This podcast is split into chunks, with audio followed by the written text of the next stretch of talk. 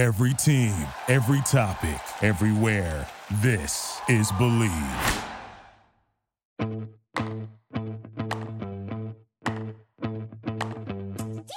What is happening, gang? We are super pumped about this one today. So, this is the exciting, long anticipated part two of a scouting life in the NFL. This episode, little different than the first one.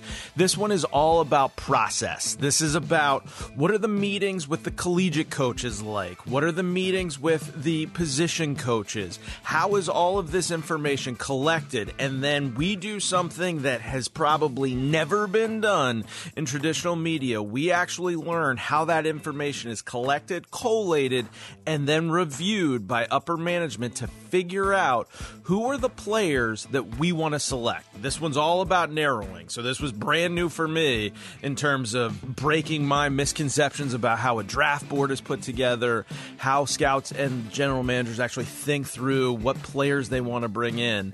This is going to break a lot of ideas you had in your head about how the process works. And we're going to get to learn from Bill some of the players that he got to scout throughout the years, some of the best players he ever saw, some of the most amazing pro days, some of the bigger bus. So this is a fun one. This is the Inside Football Podcast, and this is a Scouting Life Part 2.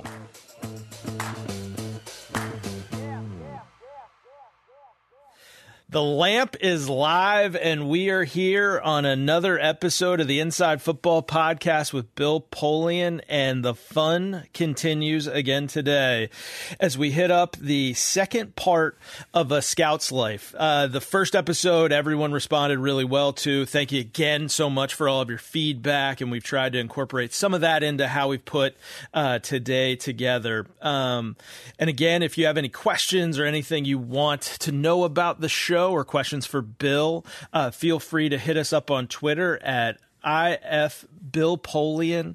Uh, again, our Twitter handle is IF Bill Polian, and we will get it included in the show. Without any further ado, let's dive into it. How are we doing today, guys? Uh, doing well, thank you, Scott. All things considered, it's great. Very cool. Rick is fighting a little bit of a cold, so we apologize for any sniffling. It will not be uh, not be tears. It's just uh, it's just a cold.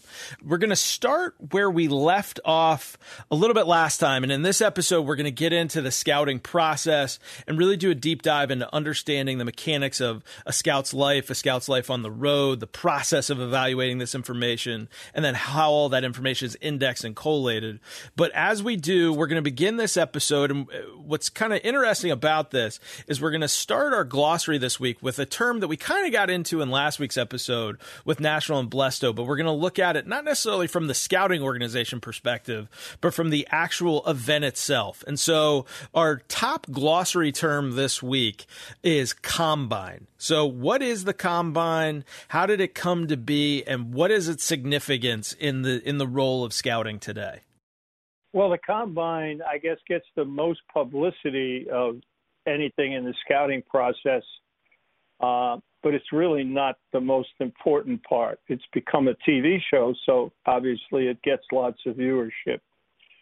Uh, originally, uh, the scouting combines, Blesto and National, then known as CEPO, which is an acronym for Central Eastern Personnel Organization, uh, had separate workouts.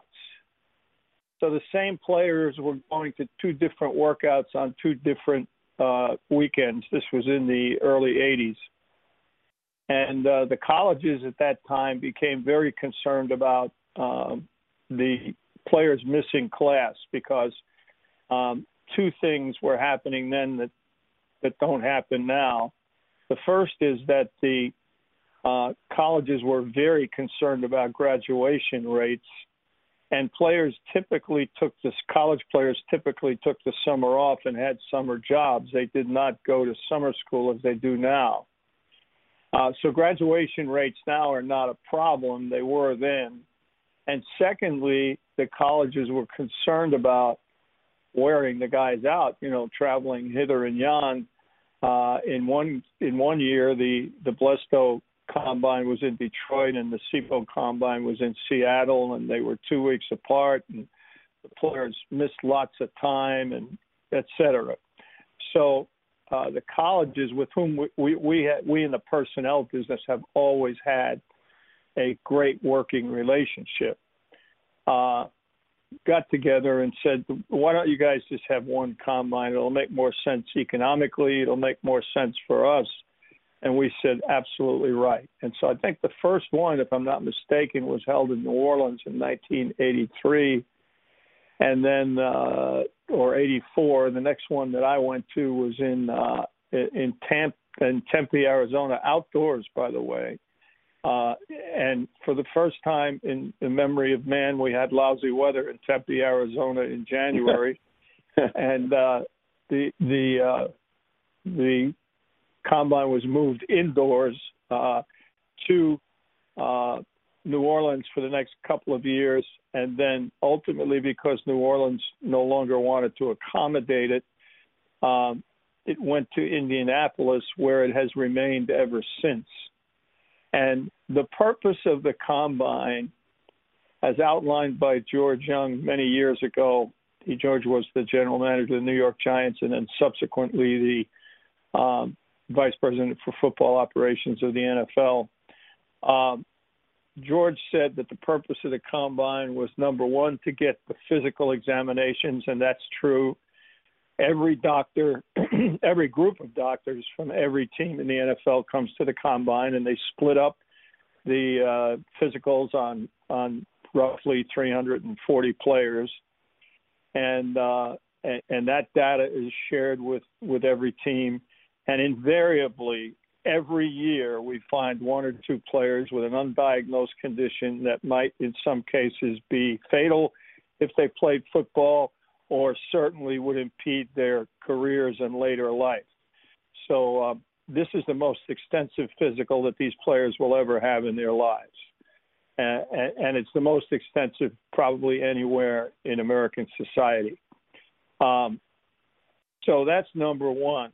Number two is the ability for the coaches uh, who, frankly, don't know these players. excuse me. Keep in mind that the coaches have been coaching all the way through uh, to the month of January. They've only begun to take a look at these players on tape, so it's, a, it's an opportunity for them to get to see the players, talk to them, et cetera, and for the clubs to administer, in most cases now, the final personality test inventory that they'll use to determine the player's psychological characteristics. So, number one is medical. Number two is psychological. Number three is measurables. This is the official measurable that is used height, weight, speed, arms, uh, arm length, wingspan, uh, hand size, etc. Uh, that are represent the official statistics that you see bandied about uh, as we get ready for the draft preparation. So uh, the, the, the important parts are in, in order of importance um, medical, psychological measurables.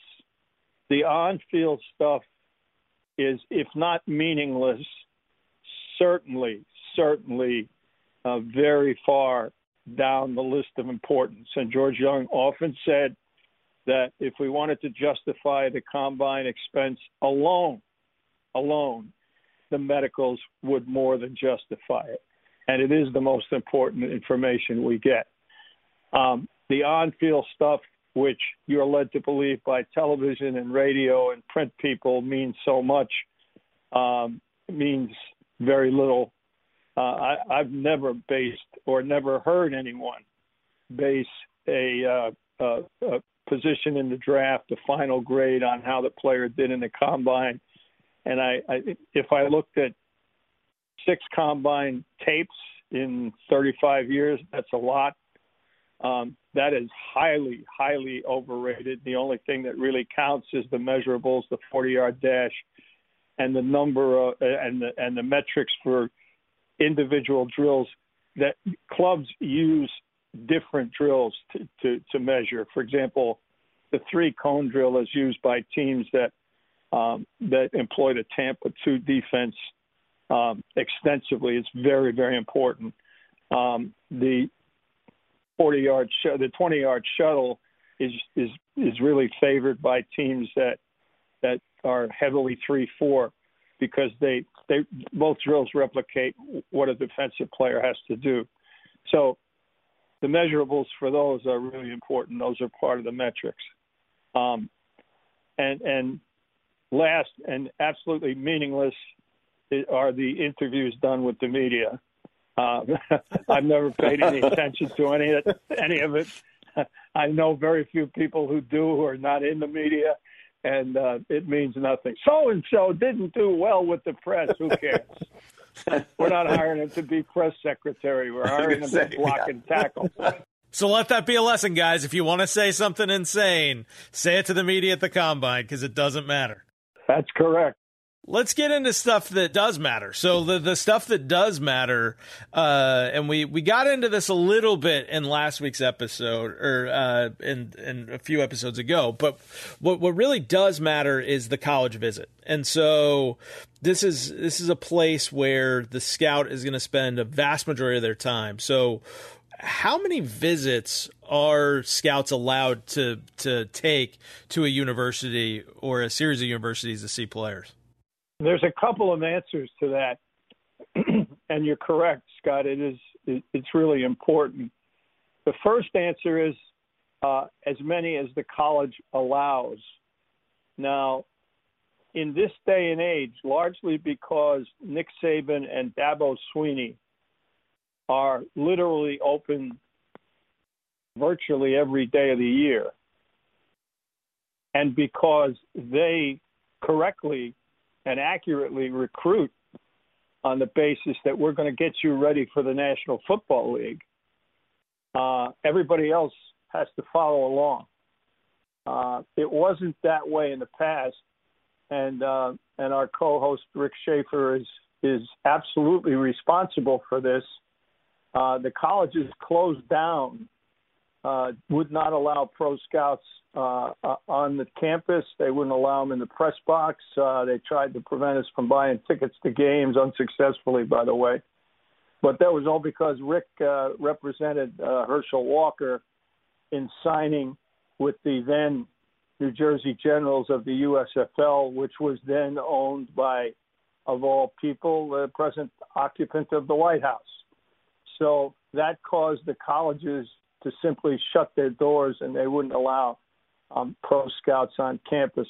That that boycott, if you will, was formally broken in uh, 1993 when Grant Teaff and Commissioner Tagliabue and I, Grant Teaff was the head of the American Football Coaches Association, got together and worked out what amounted to a protocol for visits to colleges. So now, when the colleges open, uh, you are allowed in. Um, but when the football program is open, excuse me, you are allowed in, uh, and uh, and that can come at any time. Now the clubs make their own decisions as to how much time, uh, how many visits an area scout will make. That varies from four in a, or five in a calendar year uh, to two or three depending on the philosophy of, of the team. With the Colts, we had as many as five. Uh, with with the other teams, keep it a, to two or three, depending, of course, on the number of prospects at the school. So, Alabama and Clemson and Ohio State, as an example, get many, many more visits uh, than will Texas Christian, simply because they have more prospects. Uh, it's a function of the number of prospects at the school, but the job is still the same. And uh, whenever you visit, there are certain protocols that you have to follow. So, Bill, when you when speaking of the protocols, and I think uh, people like to sort of get into the weeds in some of this stuff. How does the scout go about really uh, announcing that he's going to come on campus? To, to whom does he speak, and uh, either get permission or at least line things up? Well, in the dear dear old days of yore, uh, when college football wasn't the industry it is now, and pro football wasn't the industry it is now, uh, when I was carrying the 16 millimeter projector around with me, along with my briefcase and my suitcase. uh, I'd, sim- I'd simply, uh, it's true. I got a dropped shoulder because of it, by the way. It's heavy. And those things weren't light back in the day. No. No, heck no, they weren't light. the the uh, uh, everybody carried their own projector, and and and you were given the film, and and away you went. But um, in those days, you would simply check in with the head coach's secretary, and more often than not, he'd come out and say hello, and say, "Hey, the film is down the hall in such and such a room," and they'd hand you uh, a stack of films uh, that, that you know would cover maybe four games, five games. Uh, one reel was generally a quarter, uh, so you had 12 or 14 reels, and away you went. And if you if you broke the film, which often happens when you run it back and forth, it was your responsibility to splice it. So I learned how to splice film early on in my career. Uh, and, and by the way, scouts who didn't fix broken film, who didn't splice it, were persona non grata. They were called out vigorously by their their peers. Um, I was just going to say, you also got a backup career as a film uh, as a projectionist. yeah, if all else fails, Bill, there's there's always time to run the projector at the movie theater. Right, exactly. Right. That's right. Right. Um, the nowadays, every every uh, Power Five school has a director of player personnel or a senior football official who's not a coach who is responsible for the scouts. He's, he's what's called the pro liaison. In the group of five, it's usually uh, either a senior coach uh, or uh, a, senior football official. They don't have as many people in the infrastructure as the, as the Power Fives do. So Nevada, for example, their pro liaison was was the, the essentially the player personnel director, assistant athletic director in charge of personnel. Um, in, in at Alabama, it's a specified person. In in in, in up until a while ago, it was uh, Joe Pendry, who had been a head coach uh, in the USFL and a longtime coordinator in the NFL, and knew everybody in the in the business. And that's pretty typical these days, particularly in the Power Five. So uh, when when the area scouts planning to come in, um, he calls the um, uh, he calls the pro liaison at the school and says, uh, "I'm planning to be in on the following dates. Um, is that okay?" And in nine out of ten cases, or eight out of ten cases, they'll say, "Sure, uh, it's okay," and uh, and away you go. You come onto campus Parking, by the way, is a, is an issue. Uh, campus police are, uh, are, are can't wait to issue tickets to scouts because uh, they know that they'll be paid. and and so if a school provides the scouts with parking, that school is uh, high on the list of those that are going to go to heaven in in the scouts' uh, uh, opinion. And uh, but but you, you find a place to park and uh, you show up in the building you introduce yourself uh, it has become tradition since back when I was carrying the projector around to bring donuts uh, for the staff. As the staffs have increased it's more than it's more than 12 uh, and you and you bring donuts and and leave them uh, in in almost all cases, we started it with the with the bills actually, and it spread through the industry.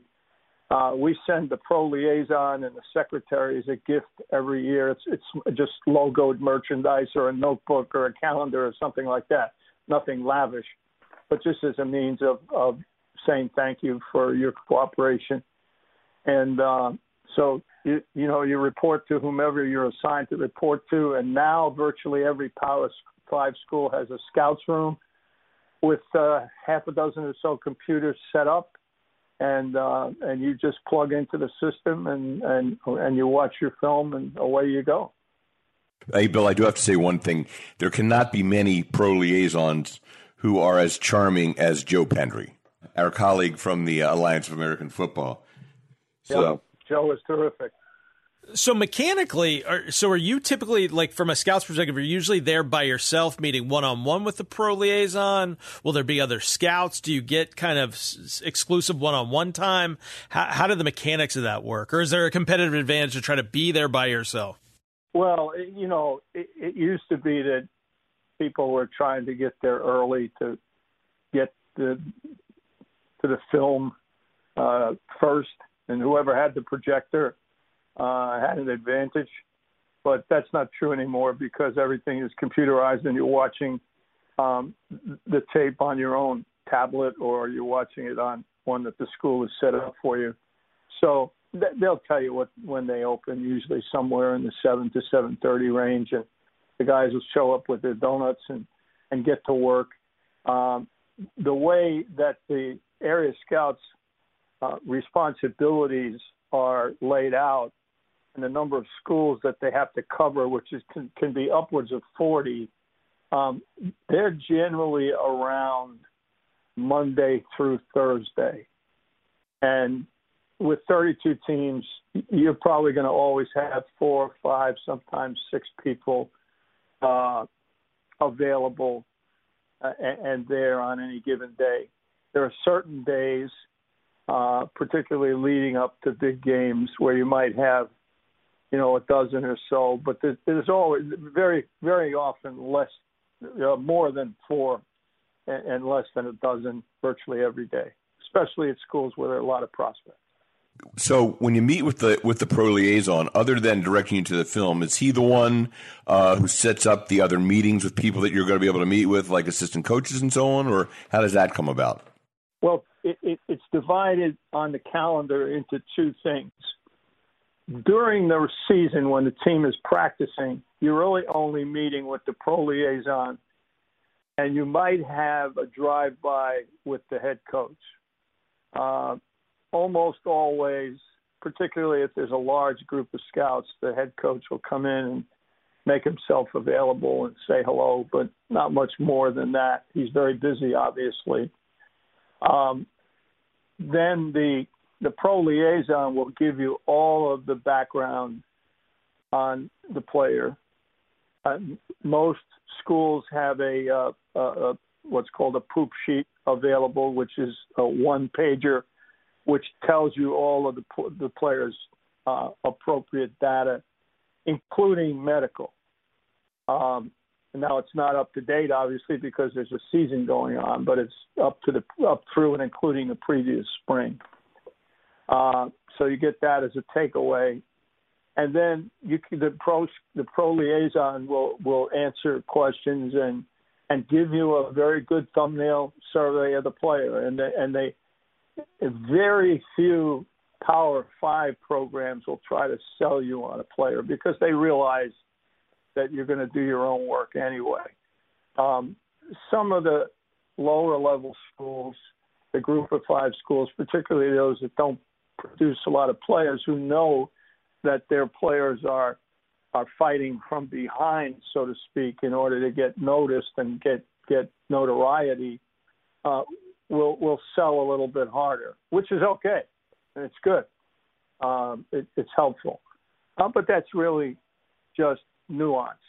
And then when the season is over and the pro day takes place, that is, or the or the general manager and the and the personnel director visit or the head coach visits the school in the off season, then you will get to meet with the trainer. You'll get to meet with the uh, head coach. You'll get to meet extensively with the position coach. Um, that's when that's done in the off season when they're not busy coaching. How much inside information? So I think this is probably a tricky thing for the pro liaison in terms of, are, do they typically give the same information to everybody? But it's like any human business where I would think, you know, different scouts and different area scouts befriend the pro liaison differently. That could definitely be a source where, at some level, depending on the quality of the relationship, you could get better information. Or the pro liaison's pretty agnostic in terms of how they're churning that information out to everybody. They strive very hard to be agnostic because it's in their best interest to do so. If a program, for example, is uh, has a reputation for favoring certain teams over others, then you know you're going to end up not having the teams who are don't have most favored nation status um, doubting what you tell them. So everybody strives to be agnostic and give you as much pertinent information as they can. Excuse me. Now, um, the security information, like arrests, um, difficulties with the law, difficulties um, in in in high school, for example, um, they're not allowed to give. Number one, and two, uh, they don't want to get into it anyway, and they may not have correct information in a lot of cases. So it's up to your security department doing their searches in the off season um, to come up with that kind of stuff. And and and you know, depending on the security department, they uh, they, they do a good job. So the the pro people in the school itself are usually very forthright, very honest, very forthcoming, but agnostic about it. They don't treat anybody specially. When you when you do get to the point um, when uh, higher up folks in, in the chain are you know attending uh, this, these sessions, uh, say when the GM's there or uh, the uh, college uh, scout, sorry, the, the head of college scouting. Um, is, are those when you meet with the coaches? Are those exclusive, or are still multiple teams in there trying to talk to a coach at the same time? Well, pro days are structured in in uh, in, in, in a generally generally the same way. So um, let's uh, let's presume that we're having pro day at the University of Missouri uh, when the young the young man whose sexual orientation got so much uh, publicity. Michael Sam. Yeah. Michael Sam. Yes. Mm-hmm. Okay. There were a number of GMs uh, probably close to half a dozen. Uh, there were a couple of head coaches. Uh, well, let me, like, excuse me, let me go to the most important with Johnny Manziel, which was the biggest circus of all. Uh, there were probably a dozen GMs. Uh, there were at least four head coaches. Uh, I was there covering it for ESPN, and was given access to the uh, to the the pre-workout meeting, um, and so the head coach came in and spoke to everybody, and, and Lord knows the room was filled, so they had to be close to 75 scouts and, and, and directors there. So the head coach came in and spoke um, briefly, but gave an overview the offensive coordinator spoke and was more detailed and took some questions. The uh, trainer came in and spoke at length, and they spoke not only about Johnny but everybody else who was going to work out that day. So that's a length, that's a lengthy meeting. Uh, the Missouri meeting was the same way. They spoke about uh, uh, everybody that was working out that day. There were less, obviously, less people working out that day, but uh, still the same information was covered. And then at Texas A&M, Coach Sumlin met privately with each of the head coaches and general managers who were there. He, he met them privately in his office, um, and was very forthcoming. Um, the uh, the bottom line is that it follows a general uh, order, and the information is more detailed. Um, often, uh, if there's a position coach there, he'll meet with his counterpart on that staff, and they'll talk football in general and the player in specifics. Um, sometimes particularly if you have a private workout, which is different than the pro day. Um, you know, I, I would often bring along an assistant coach or a coordinator to clinic up the staff as a as a means of, of, of simply currying some favor with that school. Um, and, and he would put on a little bit of a mini clinic for the coaches while uh, while I met with and myself and the head coach met with the with the the, the head coach at the school. Um, but again, it, it's it's usually full disclosure of information. The only time that it gets in any way uh, out of that lane, if you will, is if you have a close associate, someone who formerly played for you, someone who formerly coached with you at that school, then via phone or with a, a private meeting, uh, oftentimes off campus, you know, you, you'll get a little more information. But the schools try to make it as as down the middle as they as they possibly can, and they are. You would be amazed how candid they are. They, if you sat in a meeting, you would be astounded how candid they are, hmm. uh, because it's nothing like what you hear from the uh, the uh, analysts on television or commentators or read in the in media. Nothing at all like it. I was just going to say, you know, on draft day, uh, you know, when the analysts are, are, talking about that stuff, every single guy, once he's drafted, they they basically tell you why this guy's going to be in the Pro Bowl. You know, all the way down to say the fifth round. I mean, it's just, it just it doesn't make any sense. So it's good to hear that you know you're you're really getting an accurate, honest portrayal uh, of a kid. You know, when you're sitting with them, Bill. Oh yeah, I mean, look, it, it, it's in everybody's best interest to be honest because if if you're not, it's going to come back to haunt you.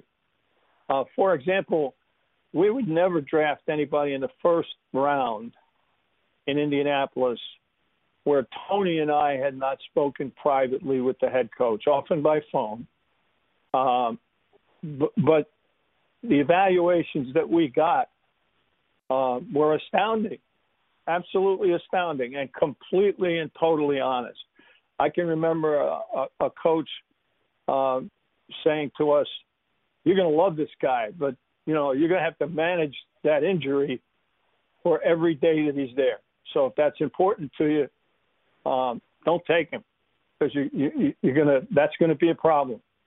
And uh, I mean, we we we thank him very much. I mean, but that's not atypical why do you think that the media's conception of this is so disconnected? I mean, from an outside, just strictly from a fan's perspective, it's crazy that, I mean, to Rick's point, it's insane that eh, literally, even watching the draft this year, every player selected from one to seven, it's all glowing. But you know, just intrinsically, that can't be the case.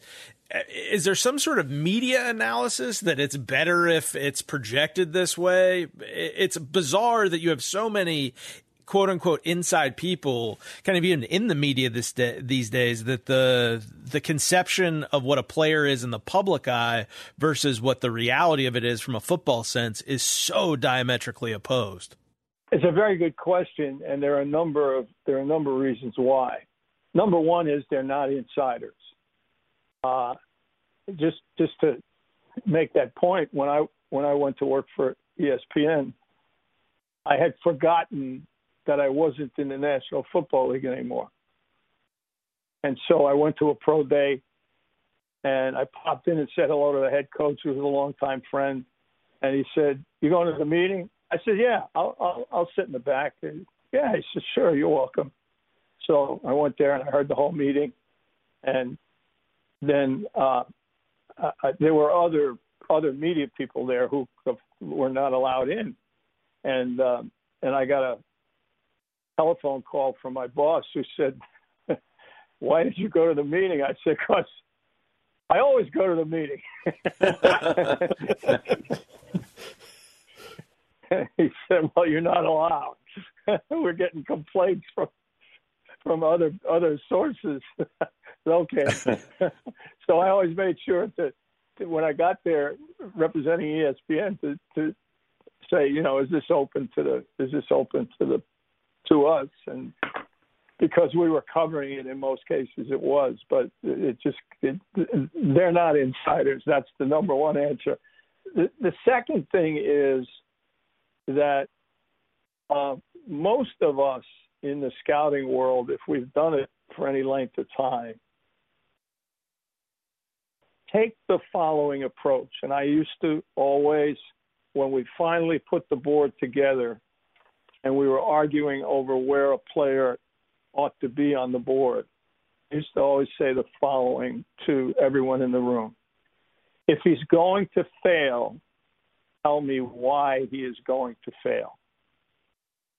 We at the club level in the scouting business are in the business of reducing the number of players that that we operate with.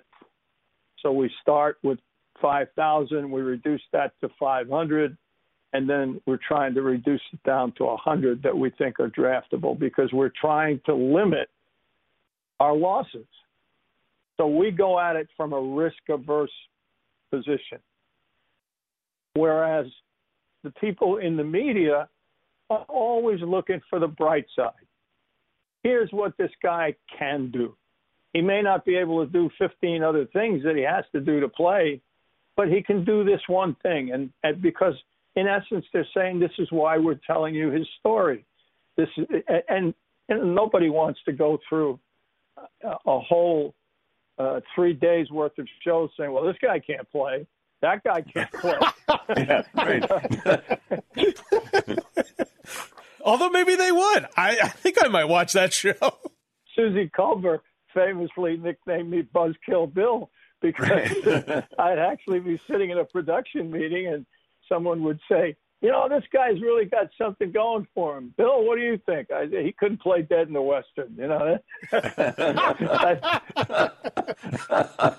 that was tongue in cheek, of course, but you know, the answer is, gee, he's not a very good prospect because he isn't big enough or fast enough, so, you know, that kind of thing. So it's just the way they look at we look at at the world now. Bill Bill Walsh, and it must be I got to give him credit for this because he changed uh, uh, or refocused uh, my approach to things um, based on a conversation we had many years ago. He said, "Look, it it's hard enough to find the the real the good players in the first and second rounds.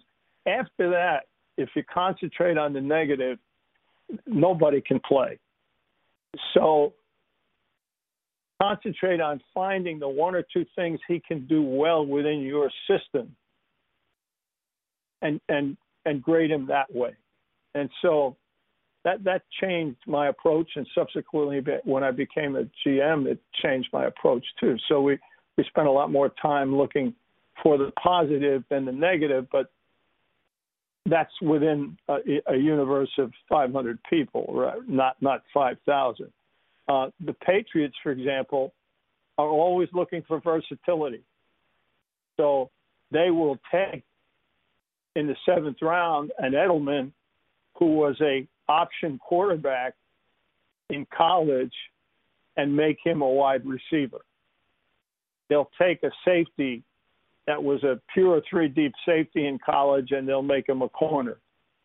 Um, they'll take a, uh, uh, you know a, a defensive lineman and make him a linebacker uh, based on the traits that they see in him, and particularly based on the workouts. The Patriots' uh, individual workouts are, are are for what they do are critical, and they do a great job of it. So everybody looks at it a little different way, but in the end, we're trying to reduce the number of people because we want to we, want to try and hit as often as we can, knowing that you can't. Right. You know, you never. The best of us bat 550. Um, the on a scale of a thousand, uh, whereas television is looking to and the media are looking to tell you a, a story and and they don't have the inside information that we have. Just very simply, I used to say this on the air at ESPN all the time. I can't give you an accurate evaluation of the player. Why? Because I don't know the psychological and I don't know the medical, nor should I. Right. Um, you know, talking about that winnowing process that you've been describing, where you go from 5,000 to 500 to 100, uh, how much tape? Let's say, just starting off with the, the tape aspect of thing, how much are they watching before they say, "Nah, this I'm eliminating this guy. He's he's not making the next cut." How much do you have to see? A minimum of four games, absolute minimum, and most everybody now is watching at least nine games. Um, are those available, you know, like XOS or something like that, or do you, or do you really still have to go to the school to get all, all the uh, the video? No, the the NFL has a a uh, what's called the Dub Center. It's located at NFL Films. We worked out. I mentioned that 1993 agreement, which ended your boycott yes. that, that, yes. that, that caused. Um, in so doing, we agreed to certain things, and the colleges agreed to certain things. And one of the things that we agreed to, and they agreed to jointly, was that they would ship all of their game tape to the NFL Dub Center, who in turn would replicate it and send it out to each of the 32 clubs. What was going on at the time was that uh, the uh, the uh, clubs, certain clubs, uh, were were buying tape from schools uh, so that they could have it in their inventories at the office, where the assistant coaches could look at it, the GM could look at it, et cetera. And so, uh, you know, it was turned into a lucrative deal for uh, for uh, uh, certain college video directors. Yeah. And if you got the right guy, he was in the right conference. He was supplying you with with every team in the conference. So uh, that that was a black market that needed to be stopped. And and Yet again, black market scouting tapes. Who knew? yeah, Yeah. yeah, who knew? Yeah. so we stopped it, and um, and, and now uh, the uh, the colleges send their tape directly to the NFL Dub Center, who then sends it to the each each individual club, and the individual clubs in turn cut it up and, and make individual highlight films for for each player. Not the kind of highlight films you see on television, but in depth, you know, hundred play tapes. And now, with the technology being what it is, when when you get to a school late in the season, for example, when you're making your November visit, uh, if you're on a three visit if you're on a three visit calendar, you would go in training camp in August, mid season in say uh, mid October, and then end of season November, and uh, around Thanksgiving. And by that time, the school will have, let's take Jerry Jeudy example. Alabama will have a, every t- what's called an every touch tape for Jerry Jeudy, e- every pass thrown to him. And they'll have it cut up, and you can you don't even have to find them on the film. It it, it really saves a lot of time. Is that just for that season? Or, Uh, for, no, that's for just his that season. career there? So then mechanically, you- you've got the central repository of tape from the games that you can get from the league. Did they have another central repository of practice tape, or is that stuff that you've got to get on your visit? So like these cut ups, practice tape. What's the delineation of that?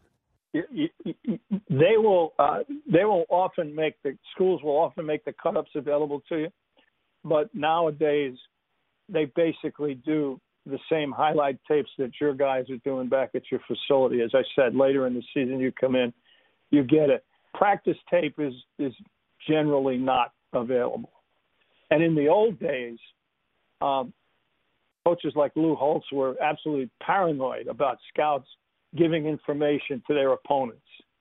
Uh, Lou would uh, once a year give this speech about how scouts were untrustworthy, and they would give uh, information and et cetera, et cetera. I can almost recite it verbatim.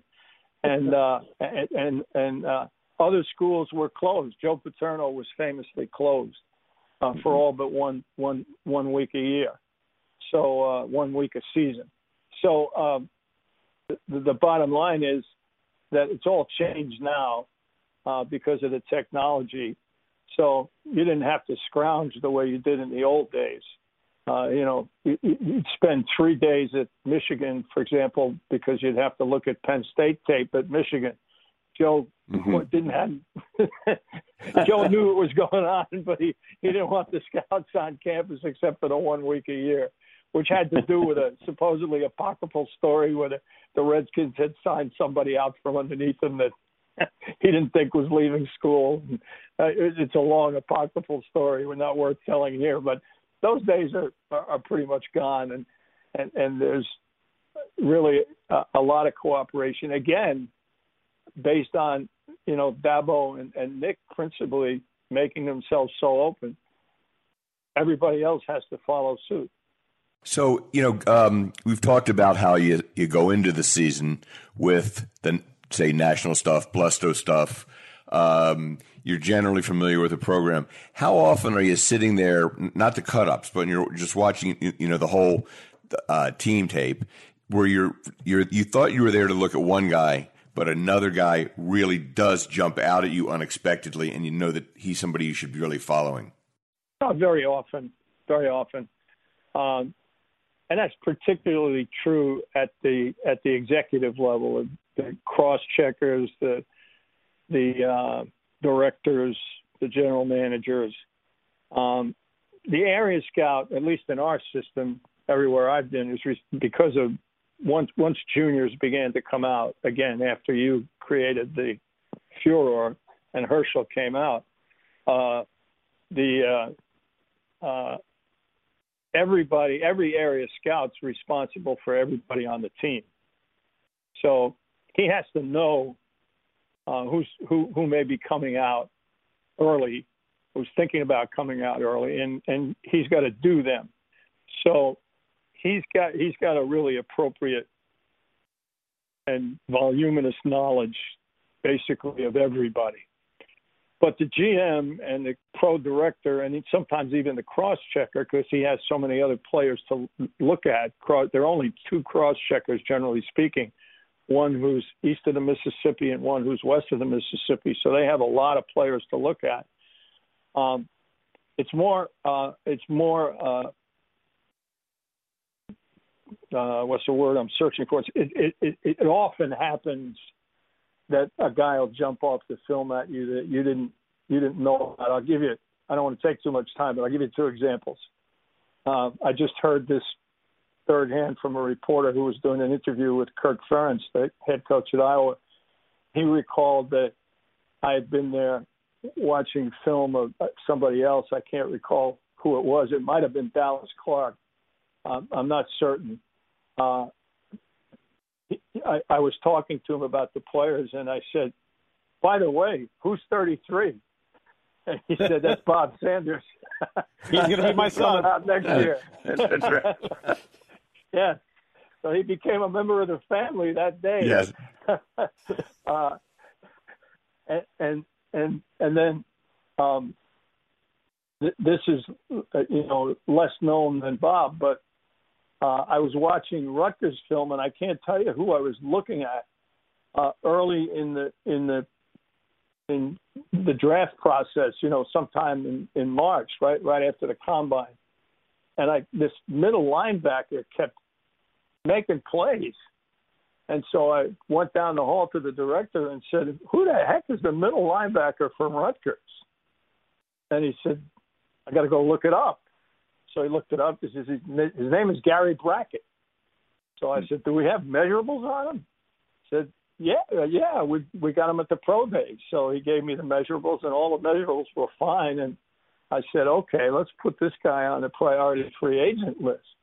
And uh, you know, we, we, he was the last guy we signed on on draft day as a collegiate free agent for twenty five hundred bucks, as I remember, and uh, he ended up being our captain and played middle linebacker for us for nine seasons.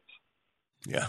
Wow. So, so, when you're watching tape like that, what are the things? Because I mean, I think NFL Game Pass has made all of us fans. I know it's made me dangerous in the sense that now that you have access to game tape and the coaches tape, uh, we think we all know things that we don't know. What are the things that the scouts or you are looking for when you watch this tape? I mean, obviously, we probably don't have time to go position by position, but are there certain things that just pop that you go, hey, these are the things that I should be looking at or I should be seeing when I'm watching tape? Yeah, well, there's a difference between watching tape uh, analytically and watching it as a fan. when you watch it analytically, you have in your mind a mini scouting report, which is broken into three, basically three categories. The first category is is non-applicable or very little application, and and that's that's the the psycholo- mental and psychological and personality part of it, the so-called intangibles. Although you can see some of that on film. The second part is is universal, quads, quickness, agility, balance. Uh, that's what it takes to play the game. Add speed to that in today's game. Uh, so you're you're absolutely looking for that. And then the third thing is position specifics, such as with defensive linemen, takeoff. How quickly do they get off the ball? Heavy hands. What does that mean? Heavy hands means that when a defensive lineman puts his hands on an offensive lineman, he can jolt him and he can control him. So you're looking for heavy hands on defensive linemen. And, and you're looking for the ability of a defensive lineman to change direction quickly, aggressively, explosively, and fluidly. Because in, if they're going to be good pass rushers, they have to be able to change direction. Uh, so those you're looking, you have this template in your mind that you've been taught when you're an area scout. Here are the things that you have to grade every single day on every player. That's in your mind as you look at the particular player, and those specific, the position specifics are are some are more important than others. So let's talk quarterback, which is the one everybody um, sort of concentrates on in the first instance. With the quarterback, the mental part will show up because it will show up in quickness of release, quickness in the ability to process what the defense is doing. So it, the immortal Dom Anile, who was with me for 20 years, used to say, a receiver's never more open than when he's open. What does that mean? It means that you have to anticipate as a quarterback him getting open and throw the ball before he's open. Because he'll never be more open than when he's open. Right. So that's mental. You can see that. That's processing. You can see that on the tape. The second is quickness of release. See it, release it. No wasted moment, uh, movement. Uh, no wind up delivery. None of that. Get it out. Boom. And the third is accuracy. Are they accurate? And this goes to what is called ball placement. Uh, if the if the quarterback is able to place the ball on a covered player in a manner in which only that covered offensive player can touch the ball, then he is capable of being a winning pro quarterback. Uh, so, for example, in the NFL, if a player's running a 17 yard out and he's covered, and the DB has inside position on him, meaning that he he he, he hasn't there's there's no space between the two, and the DB can go for the ball. The quarterback has to throw that ball low and away so that only the receiver can get it. That the half step that he has on the DB is able to, to allow him to make the play because of where the ball is placed. If the quarterback throws it up and in, it's likely to be an interception and certainly a breakup. So that's what you're looking for. And if you don't see that, then you mark it down. Placement minus, you know, uh, uh, ability to process minus or plus. You know, I always kept a little pad. I, I, you know, I had a pad next to me with pluses, columns, pluses, and minuses, and and I, I would just simply make a note plus or minus in the appropriate column. That template is in your head, which is why general managers who have never done personnel work who've been on the business side or the PR side don't generally should not generally involve themselves in personnel evaluation because that template is not in their heads. You have to have done it in order to have that in your head. You know, uh, your your comment about uh, explosiveness from offensive linemen, and then going back to what we were saying about sort of the show that is the combine on the field, reminds me of something uh, that Gene Upshaw always used to say when they would say to him, "Hey, Uppy, what's your forty time?" And he goes, "You show me a play where an offensive lineman has to run forty yards, and I'll tell you." Goes, "But I'll kick your ass for five yards," because right, Bill, I mean, the explosiveness is what it's about. I mean, firing off the wall. Yeah, it, it, it's true. The sooner Bill Walsh used to call it beating the opponent to the punch. The sooner you get there, and the, and and the sooner you're able to exert exert force, the better. Marv Levy told a, a famous story, which I've never forgotten, and, and and it's highly characteristic as well. He was the head coach at William and Mary, and Vince Lombardi did not allow in those days any college coaches to come in to visit camps uh, nowadays, again, that's changed, but in those days it didn't. But uh, he wrote Lombardi and asked him if he could come in, and Lombardi re- re- said yes. So he was in there with two other college coaches who had received these special invitations to come to Green Bay and watch the, pra- the Packers in preseason. And they were sitting having dinner with Lombardi one night. And not Marv, but somebody else said to Coach Lombardi, How fast does Paul Hornung run? What's his 40? And Lombardi roughly replied, What the hell do I care? Fast enough. yeah. Uh, um, here's something that you, you, you always hear debated back and forth. Just sticking for, with quarterbacks for a second, okay? Um, arm strength. You know, when you got that sheet in your head, and, and we, you know, and we know about, you know, the Joe Montanas of the world. You know, where do you put arm strength, you know, in proportion to accuracy, ability to process quickly, a quick release, and so on? Far down the list, below all of those. Um, there are there are two things that drive me crazy when I listen to non-football people describing uh, describing the evaluation of talent. The first is with quarterbacks, and they get so excited over arm strength. He can throw it through a wall. Yeah, so what? What about all the right. other things? right. And then offensive uh, linemen, particularly guards and centers, and, and without question tackles, or what we call road graders, people who are great run blockers – but do not have the quickness and agility and balance to be pass blockers. He's a road grader. He can move a building. Wow, is this guy phenomenal? Yeah. Can he pass block? Can he block Dwight Freeney? Can he block Robert Mathis?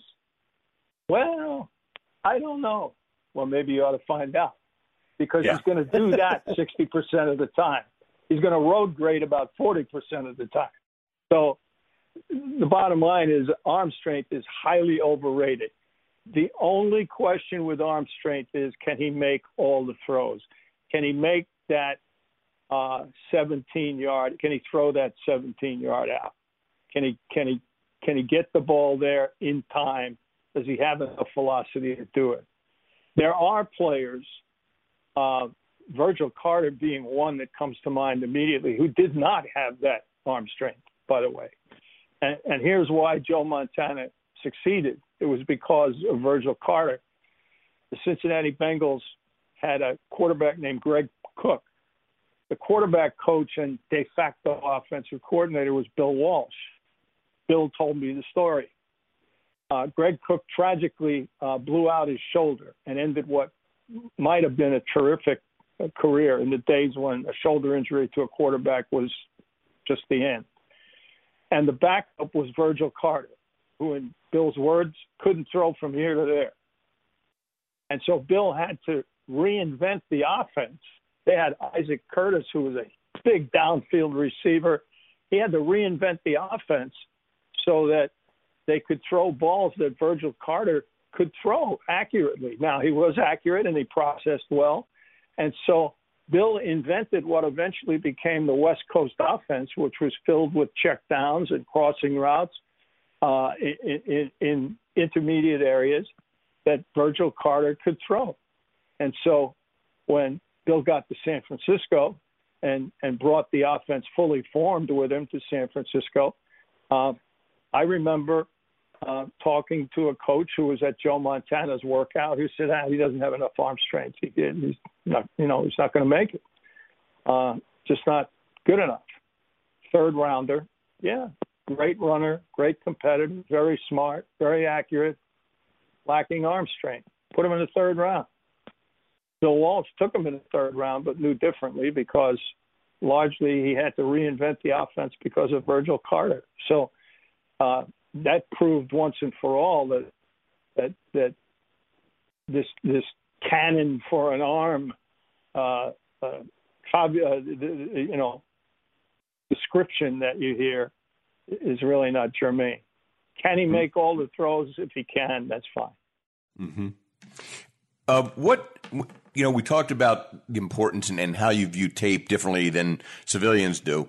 Uh, but with, with scouts themselves or GMs, when they get there, um, are there things that you can observe about a player when you actually go that day and watch him practice that you can't see on the tape? Do you glean different things from seeing it live? Well, the first thing you do is see him up close and personal, see his body type, and that's that's really important. Um, so, you know, college players still have some growth to them. Um, they're going to have one more growth spurt, usually between ages 22 and 25, where they really become fully formed men. It's largely because they're not going to class and their diets are better and they're working on football, you know, seven days a week, 18 hours a day. Um, so you get a chance to see their body types. Um, you get a chance to see them interact with their teammates. Uh, most coaches would prefer that you leave before team uh, period begins. Uh, typically, a practice will be broken into um, individual, group, and team. Uh, individual and group takes up half the practice, and team takes up the rest and uh, they would prefer that you leave during team simply because it makes sense not to have information floating around, and it makes good sense from a scout's point of view to, you know, not being put yourself in that kind of a position. Um, but occasionally you'll have the opportunity to see team, and that's especially true at schools that are wide open. And so here, here's an experience that I had Jeff Saturday was playing center for University of North Carolina, and uh, they had 12 guys on that team that were drafted uh, through all, you know, juniors and seniors. 12 were drafted, and uh, and and yet in every practice, Jeff Saturday more than held his own against the guy that was going to be a high draft choice. But more importantly, everybody gravitated toward him if there was a question on the offensive line, they'd ask Jeff Saturday. If somebody wasn't doing the job, he kind of, you know, come on, let's go. Uh, it was clear that he was the leader, and uh, and so I just made a mental note of it. And we were in Carolina at the time, and and and we took a center early in the draft, Frank Garcia, who ended up starting for us. So we didn't have room for another center as a free agent. I got to Indianapolis the following year, and uh, and uh, one of Jeff's teammates was with us in Indianapolis, a defensive player, and he came in and he said to me, um, "Have you ever heard of Jeff Saturday?" I said, "Sure. I was with the Panthers." He said, "Oh yeah, I forgot about that." He said, uh, "Well, you know, he, he's working in a in a Lowe's in Atlanta, and he was he was signed as a free agent by Baltimore last year, but never got a chance. And uh, and I said, "Give me his phone number." And he said, "Well, all he wants is just a chance to work out." I said, "Just give me his phone number." So he gave me his phone number, and I called him and identified myself. And, and frankly, he didn't know me from Adam, I'm sure. And he was very polite. I said, Jeff, I want you to come in here and and and we're going to sign you. And he said, hmm, You mean you want me to come in and work out? I said, No, I want you to come in here and sign a contract. and he said, Well, okay. so, I'll be one. We gave him his physical exam, signed him to the contract, and I went to Howard Mudd, our offensive line coach, and I said, "We just signed this kid Jeff Saturday from Carolina. I saw him play a hundred times at Carolina, and and, and you know he, he, he's he's he's really he's got something special going for him. You're going to look at him and want to throw him out of the room, as Baltimore did when they got him in the building and saw his body type. He was too short, um, too small. He looked like a little fat guy at that point that you'd see as a bartender or something. And uh, and so Howard said, I said, just give him a chance, Howard. He, he said, okay, okay. So uh, we put him on, the, as I recall, we put him on the practice squad, and he was working out for about two weeks. And uh, Howard stopped me after practice one day, and he said, I'm, I'm moving him to guard because that's the way we're going to get him active this year. We need him. And he said, we'll move him to center in the off season, and he'll be there for 10 years. And when I tell the story at banquets, here, here's the tagline Howard was wrong, even though he's the greatest offensive line coach I've ever been around, because Jeff played for 14 years.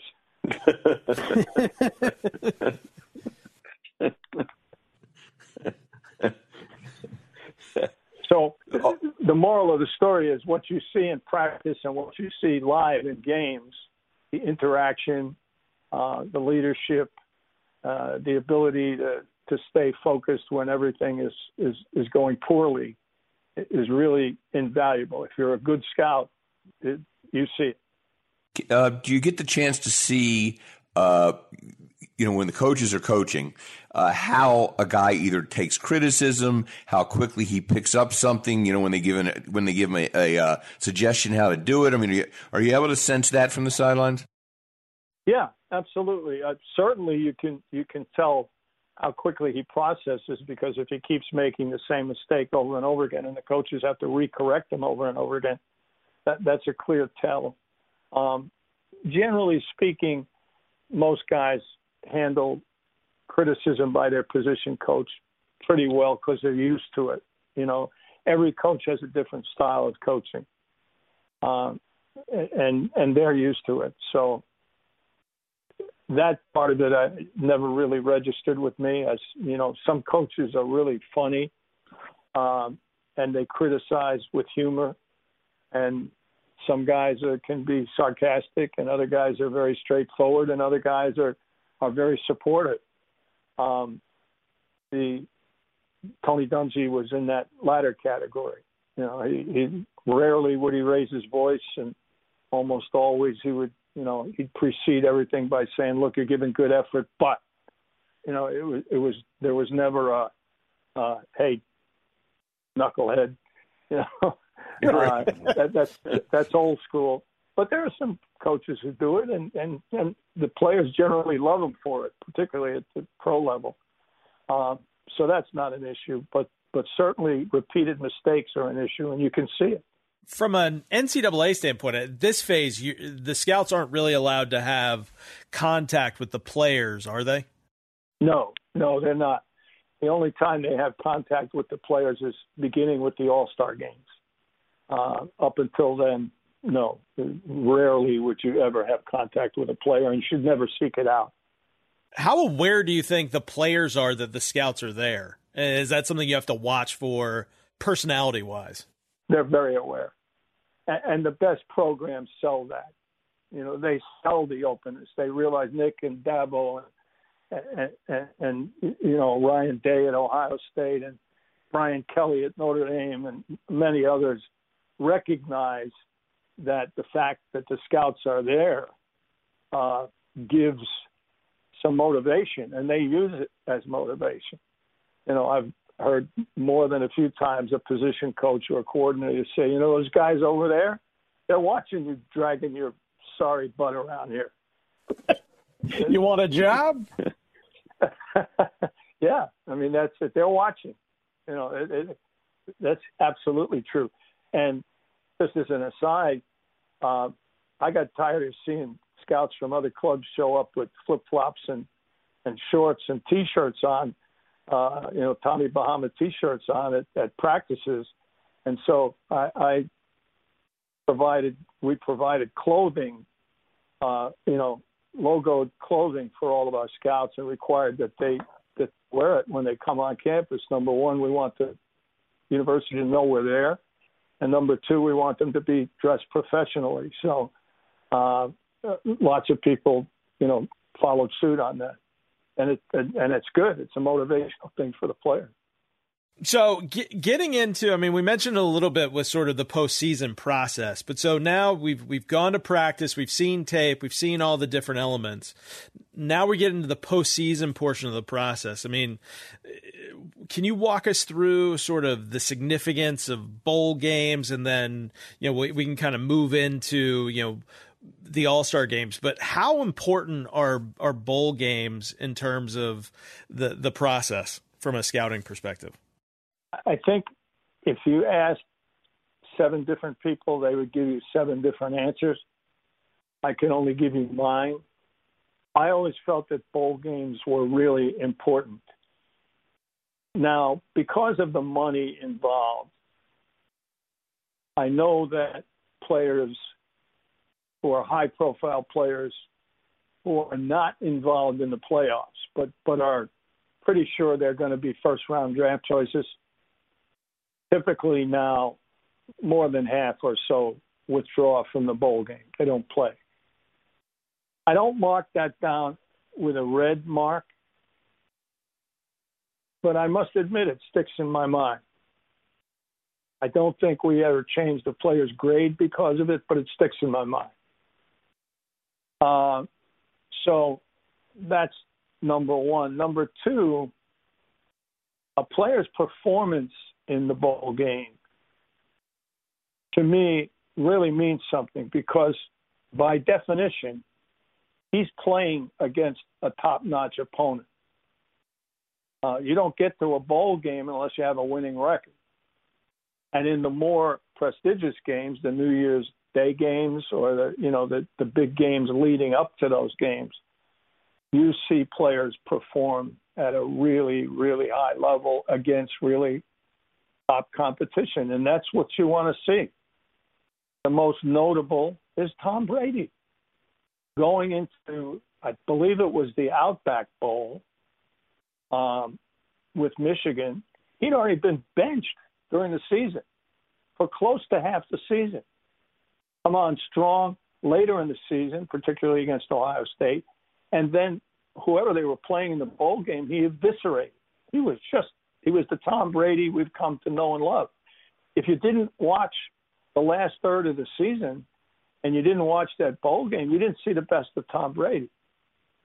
So that's the most obvious reason why it's important. Joe Montana playing in the Cotton Bowl in, in sub freezing weather and literally about to suffer from hypothermia, leading his team to a win over a heavily favored Texas team.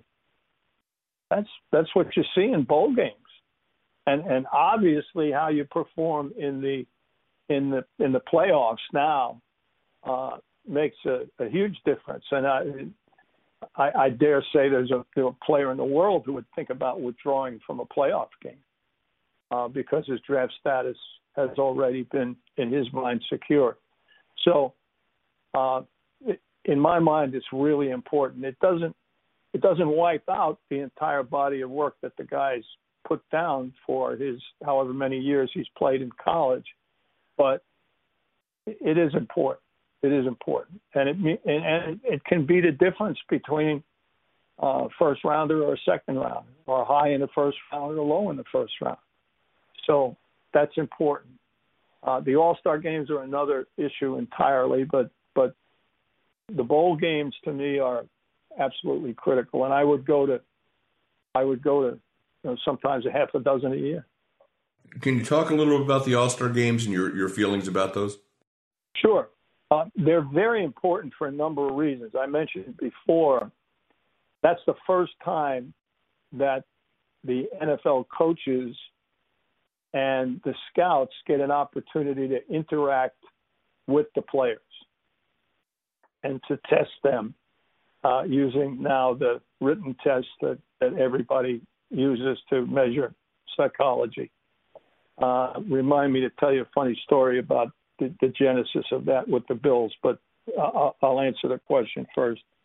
Um, secondly, uh, they're in a milieu where, particularly in the Senior Bowl, they're being coached by pro staffs and they're being taught pro techniques and pro nomenclature. So you can see who adjusts quickly, who processes quickly, who, who gets it quickly, who's overwhelmed.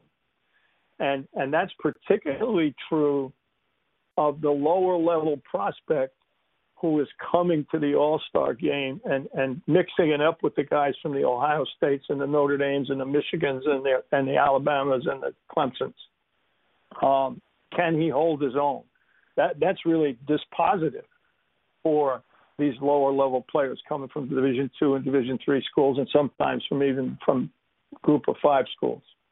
Um, that's less prevalent in the in the East West game because that, that there aren't as many big name players there, but still you get to see them perform against a high quality group of players. And you're on the field and you get to hear them coached and you get to hear them uh, you know, interact with their teammates, et cetera. Um, so it's very, very important. We, we, I learned this from Norm Pollom, who was my boss in Buffalo, and I've, I've adhered to it ever since. Don't downgrade a player by his performance in an All Star game. It's too small a sample size. But if a player shines in an All Star game, uh, Milia Boy, note that, and let's find out why. So, Thurman Thomas, for example, MVP of the Senior Bowl. Was that an accident? Sure wasn't. He also proved that he could play without an MCL in his knee. So, you know, all of that is yeah. very important. Um, back to the story of personality tests. In the in the in the days of yore, the area scout would have to interview the player at an all star game. And he would have to um, make a, a, report based on his perceptions of what he saw and, and, you know, how the player answered these various questions and interacted. And so I went to a, to interview a player who who's now is a big time commentator, so I won't mention his name but he's outstanding as a commentator. And he was also outstanding as a as an interview. And about three quarters of the way into the interview, I realized I was overmatched. I said, "This guy's way smarter than me." I, I am not. What can I do to write a report? He's smarter than I am. So then the reverse would happen where you'd go to interview someone and they would you would say to him how, how how did you interact with your teammates and he would give you an answer that you knew was written by the agent it was as though yeah. he was a witness who had been prepped verbatim and rehearsed the answers over and over again it's the uh, let's let's practice your cliches right exactly right yes yes Nuke. And yes. so uh, the from from uh, Bull Durham. the greatest baseball movie ever made. Bull Durham. Absolutely. Absolutely.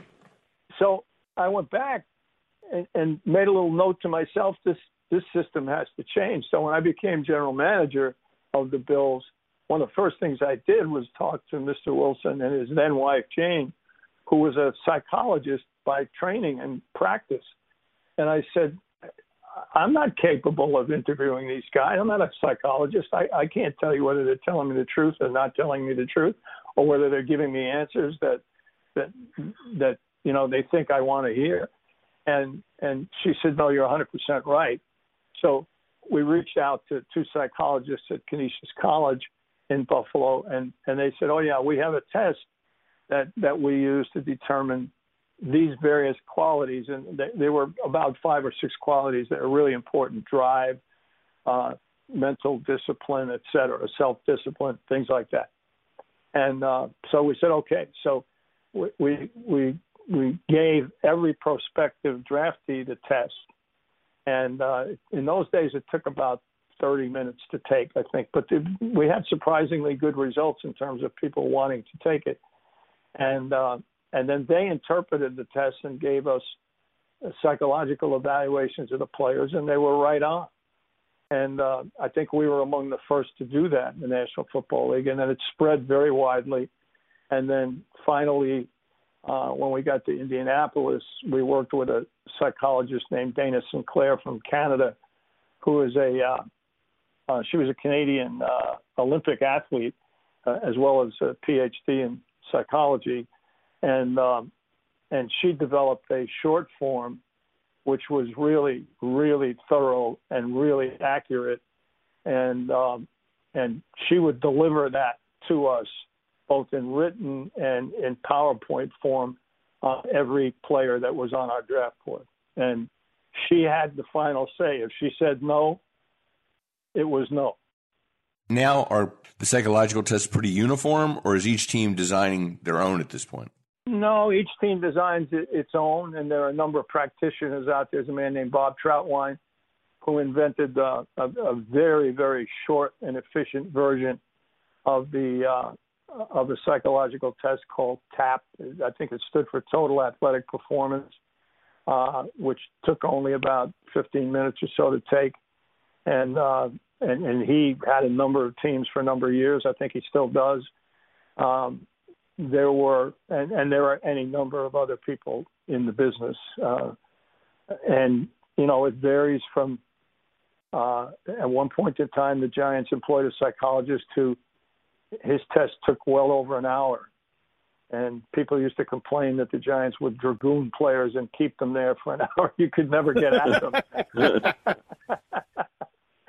uh, but, but everybody does it, and, it, and it's usually pretty efficient. And uh, at the, at the, it's done at the All Star games every night. The players are made available at the All Star games for teams to test and, and interview. Some teams still do interviews. Um, in fact, many do. And then at the combine, there is a um, uh, 20 minute, uh, not 20 minutes, it's actually three hours every evening uh, where the players are allowed to go from team to team. Uh, I think you're allowed now to only do 40 or 50 interviews at the uh, at the combine, but they're they're 20 minutes each, and and you can interview them. But you line the players up, and then you interview them, and they move on to a to another interview, and and the, the we used to after having bad experience ourselves doing the interviews we let the psychologist Dana do it, and she did a bang up job. In many cases, we just sit there and listen uh, as she interviewed the players. And because she was uh, uh, striking looking woman, uh, there were players would volunteer to come and be interviewed by us. you know, it, it, you know, Bill. It's funny you mentioned that because I remember, you know, when uh, uh, when we were doing it in the alliance and the, the interviews and everything. Remember, we, we, we said this is like speed dating, right? The, the, one person stays at the table and the other guys move around. So that there's that, that was probably the most popular speed date you had in the room right there. We didn't have any trouble getting people to show up. That was sure. So as we so as we move through the process, we got into the combine earlier. Let's switch our attention a little bit to pro days. So as we get into pro days, how do these pro days work, and what is their significance in the process, and what what typically are scouts' roles in them? Well, first of all, pro days are designed to have everybody in the National Football League who wants to come come to the campus and watch every player on that particular school who's draft eligible perform on the on the basic tests you know, the basic uh, uh, measurable tests: height, weight, speed, 40-yard dash, triangle drill, etc.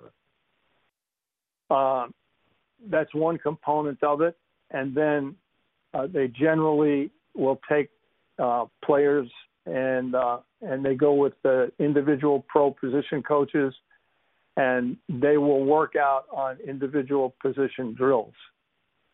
Um, as I mentioned earlier in the in, in the podcast, the morning usually begins somewhere between 7:30 and 8, where everyone gathers in the team meeting room, and the head coach makes a, a presentation and talks about the individual players who are prospects. Um, the, the pro liaison will will do so in more depth and will answer questions if people have them. Uh, the trainer will come in and give a lengthy presentation for the first time on what a player's injury history is, and they will have a handout for you, which which basically summarizes everything that's been said. And as I said, they're, they're very forthcoming. Uh, you then move usually to the indoor facility, and uh, and the, the testing begins: height, weight, speed, uh, various drills, and then uh, after that's done, then you will you will go to uh, the individual position groups where the players will work out. Now, for about the last 10 or 12 years, we have allowed players from um, lower level schools come work out at the pro day of a big school because it's easier on the scouts. So, for example, at um, Rutgers, players from uh, smaller schools, La Salle, for example, uh, Widener College, Glassboro State, who are prospects, might come and work out. They have to be prospects. It's by invitation, but they would come and work out. Not very many of them, but but it, you know, it's it's of interest. They're not big enough to have a pro. The schools are not big enough programs to have a pro day of their own. So uh, we allow, with the school's concurrence, the kids from smaller programs to come work out. Uh, and, and a lot of guys have been discovered that way. Uh, and then once the uh, once the uh, workout part is over, now you're you're in the you know 1 p.m. area, 2 p.m. area. Um, if a GM uh, or a head coach wants to meet with an individual player, um, they typically will do so then. Um, if they want to meet with the head coach, they'll typically do so then. Um, and the head coach almost always makes himself available and uh, and and has individual meetings with the high level people. He rarely meets with area scouts or even cross checkers in depth, but he'll do it with the GM and the personnel director or the head coach. Um, and so uh, that's that's what occurs on pro days. What you see in the workouts, which now tend to be scripted either by strength coaches or by uh, agents, uh, what you see on television is basically useless because there, there's, there's, there's no opponent and they're going through a, yeah. a, a scripted uh, a scripted with for quarterbacks and receivers a scripted set of routes and and, and so on that that that they practiced a hundred times. So, you know, people saying, "Oh, he never missed a throw. If he missed one, it's yeah. a big black mark." Yeah. right. Something that's going to be more than just stick in your mind problem. yeah. Yeah it's a problem by definition. Yeah, it's it's it's uh, it's like blowing your lines in the school play. exactly. But that's got to that's got to be different in the individual workout, though, right? Like that's is the individual workout when the teams actually get a hold of the player. There's probably more value in that than the pro day. Workout, yeah, those right? are called private workouts in the parlance of the industry. For all but the top five or so consensus players. And, and by the way, the consensus is almost always wrong, but nonetheless, the agents believe in the consensus.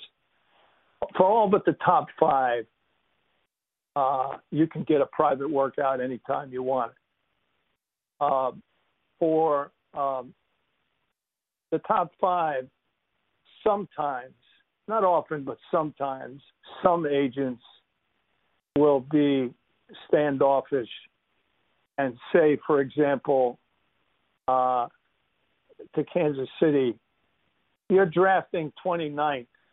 You don't have no chance to get Patrick Mahomes. He's going to be done. He's he's going to be gone before 10. And so, you know, as a general manager or, or a head, usually the general manager, you got to push a little bit and say, "How the hell do you know we can't trade up to get him? You don't know that. I need to work right. this guy out."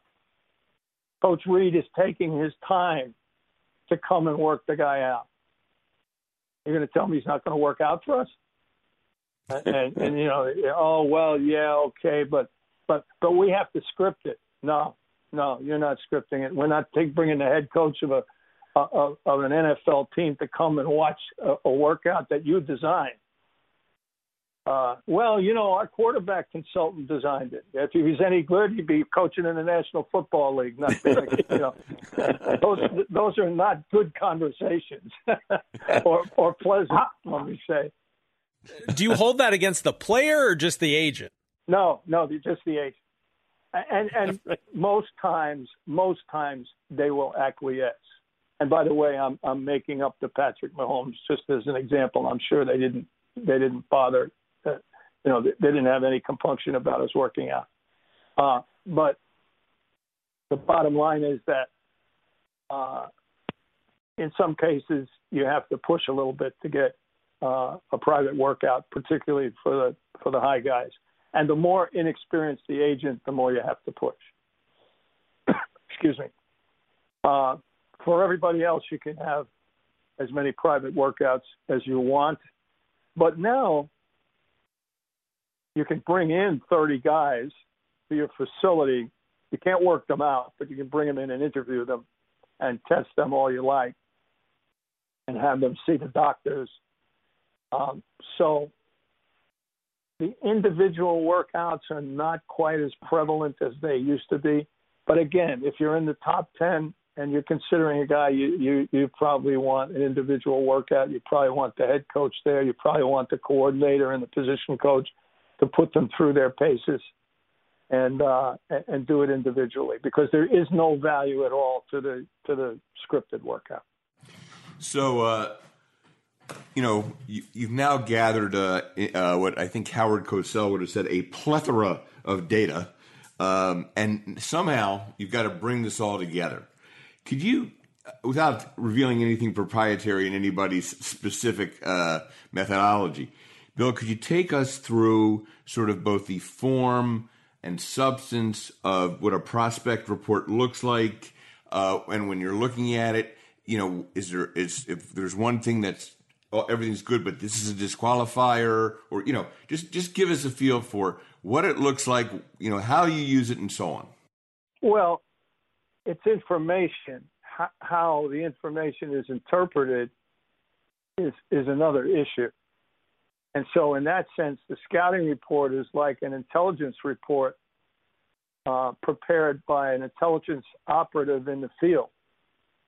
Uh, he sends it to headquarters, and he gives the who, what, where, when, why, and how, and and then headquarters decides exactly what value there is, and formulates policy uh, based on at least how they interpret that particular uh, intelligence report and how they interpret other people who are studying the same data.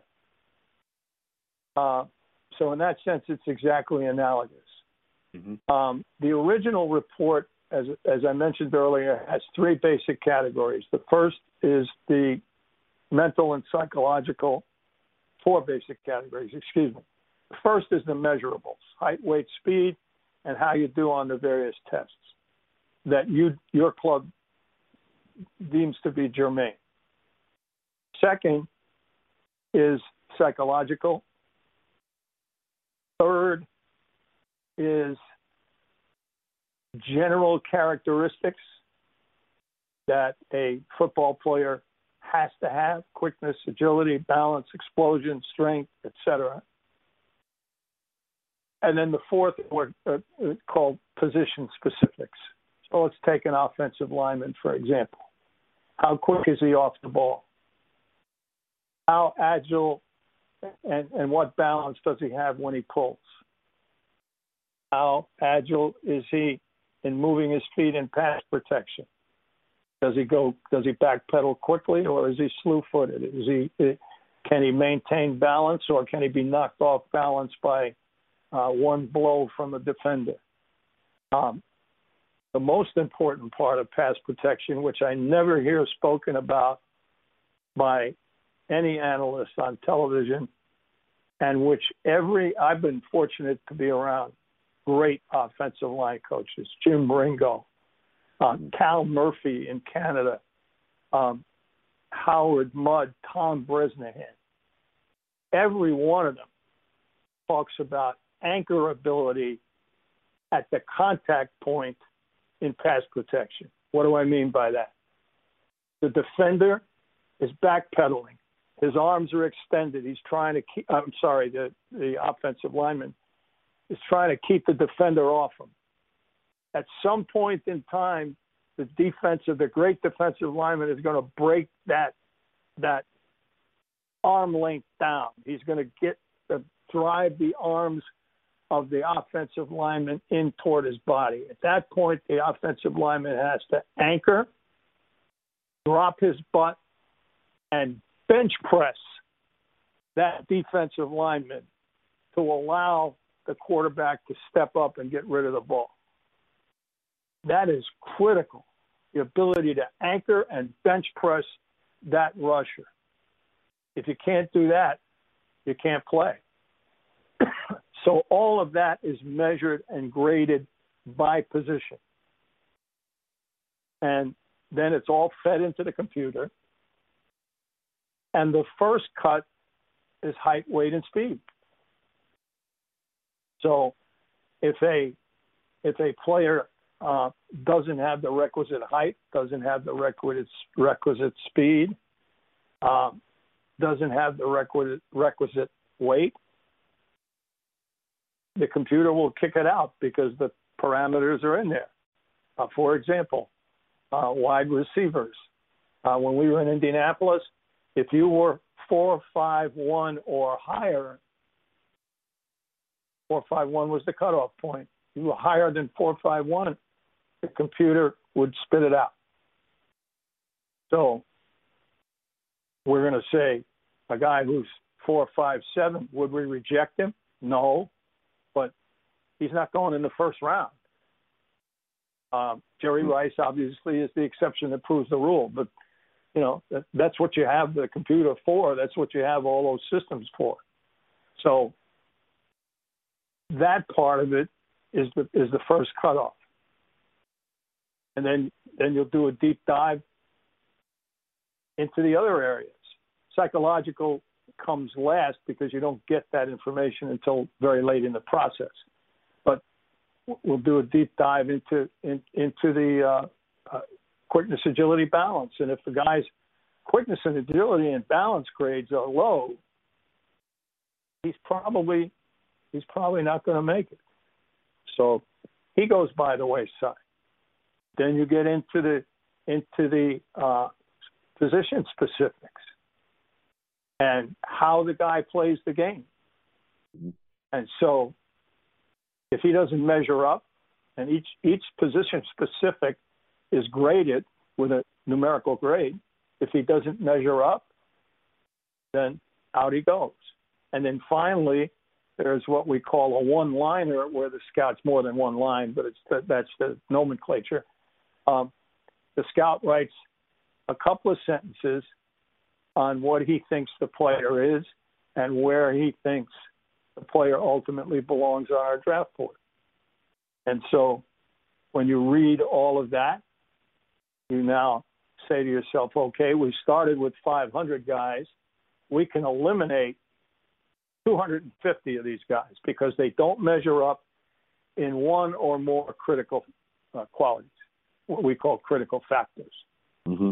And that's the whole purpose of the report is to develop a profile on every player and decide and let the computer help you decide who among these 500 have the requisite qualities to play in the National Football League. And then we'll do a deep dive into the other qualities psychological, mental, etc. Is that when uh, we go back, sort of, in terms of your staff, to the human element? you you you whittle it down that last time, and then you're actually looking at those, reviewing the stuff yourself, as opposed to um, having a computer do the things. No, um, it's done in a very organized process. It varies from team to team in terms of how you do it. Uh, I have come to, I, I've actually, based on experience I've had since leaving uh, the NFL and, and surveying people and talking to people, I, I would change if I were doing it now. But but I'll I'll, I'll, I'll give you a general overview of how it works. You usually finish your uh, in-season scouting certainly by January 15th. You then bring the scouts into the office and you sit down and you do what's called reading through every player. There's a huge book filled with scouting reports. You, you literally read the report, and everybody reads it together. The uh, area scout and the and the cross checker uh, usually are the ones who do who do the reading. Both will read their reports, and the guys uh, biography and, and his numbers will be up on the screen so you can see it. And um, and and the first first go around is to simply eliminate people. The second go around, first go around usually takes a week. The second go around will will be trying to put people into into clumps. First and second rounders, third and fourth rounders fourth round and below. Three clumps. And now you may go back and, and, and look at some film. Say, you know, and, and other people will be, you know, the other cross checker will be in there.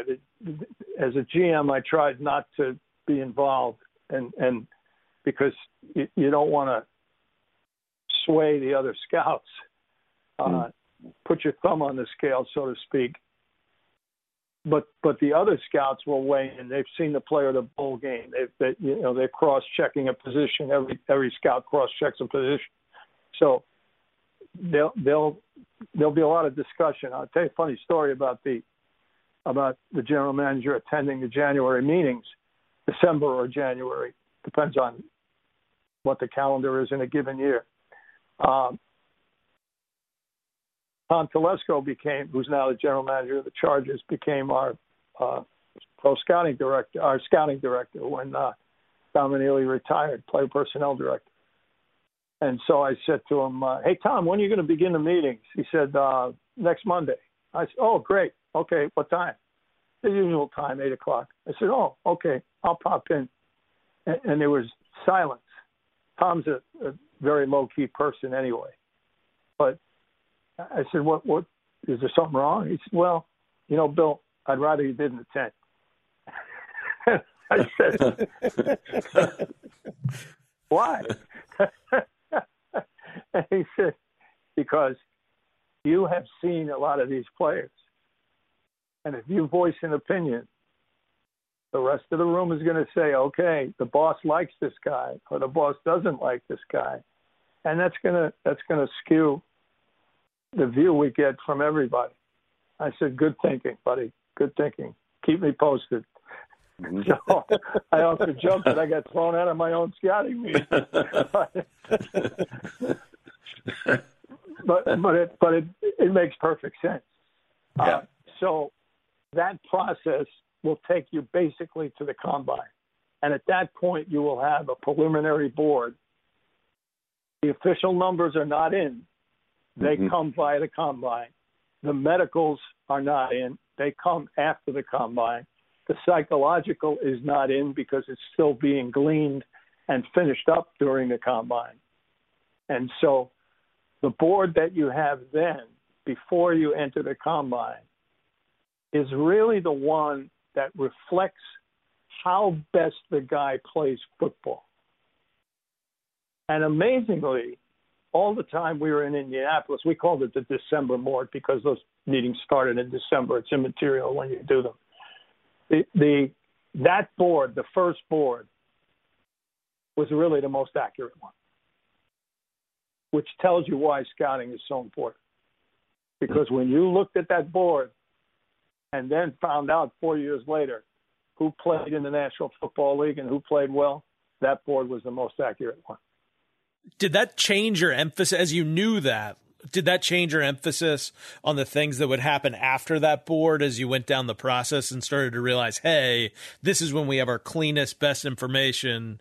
You know, obviously the the medical and the psychological is vitally important, but from a football standpoint, everything else kind of can muddy the waters between the December board and draft day. Uh, we had a saying again invented by Dom Anile, let the board talk to you. That's you'll hear that guys that work the, in our program repeat that over and over again as you get toward draft day. And and they'll talk about it post draft. Yeah, we let the board talk to us. That's who was there, so we have to take them. But that that's that's true throughout the process, because that's why you have scouts. If you trust them and you know they're good and your process is good, then that board, which is which was measures basically high level football talent and efficacy, is the one that speaks only to that. The other things are disqualifying. So, for example, if a guy is not psychologically suited to play in the NFL for whatever reason, he's not. Don't take him.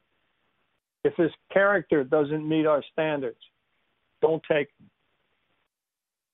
If when the position coach works him out and you trust the position coach's judgment and he comes back and says, I don't really like him because he can't do these things, and you take that into consideration. But those studies that we did told us let the board talk to you even in December. Be very careful about disqualifying people at that point in time for so, reasons other than football reasons. Is there any way, if, if, if, are people making mistakes then when they overemphasize what happens after, you know, information they get after that uh, December board? Yes. Yeah, I, I think it. I, I think you, you run the risk of making mistakes unless you're able to separate the wheat from the chaff on, on the things that come after you've evaluated the guy as a football player. And, and it'll be pretty contentious at times, depending on the building that you're in. Um, example, um, and I, I, by the way, I'm not, I'm not in any way knocking this player. In fact, I won't even use his name because I hope he makes it.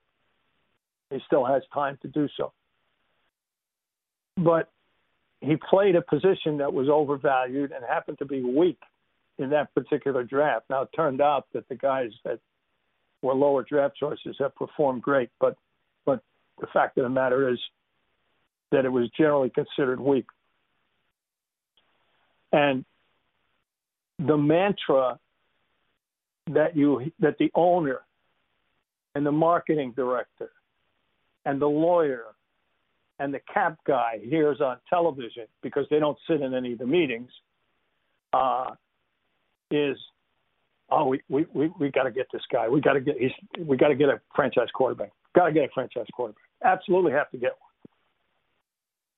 so now when the owner does come in and you look at a player who's a quarterback who has been rated let's say 31st 32nd 40th second round player. Mm-hmm. Oh, everybody's talking about him being a first round player. Well, he's not. Why? He doesn't have nearly enough experience.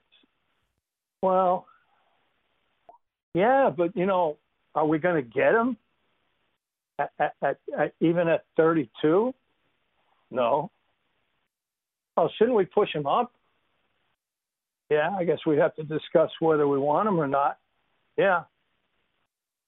How far you want to push him up? Well, people are talking about him in the top 10. And, and can we develop him? I'm okay taking him that early if we can develop him. Is he going to develop into a great player? Well, who knows? We're not clairvoyant. We're not Karnak. You know, we don't have the answers in an envelope. Right. right. uh, you know, why would you want to take him that high? Well, who else could we take? Well, an offensive lineman. Oh, we're going to turn down a quarterback for an offensive lineman? That's crazy. Those discussions, in fact, do go on. And that's why people, they don't rocket up the draft boards the way you hear it described on television. That's completely wrong. But people do move up from where they were on the initial board because of outside concern. And sometimes they're justified. If the guy's good enough, hey, if he should be, if if, if, if Pat, if you took Pat, Patrick Mahomes at one and not ten, you'd write either way, correct? Yeah, that's a win. yeah, it, it, it, it's the it's whether or not the guy can play that is what really counts.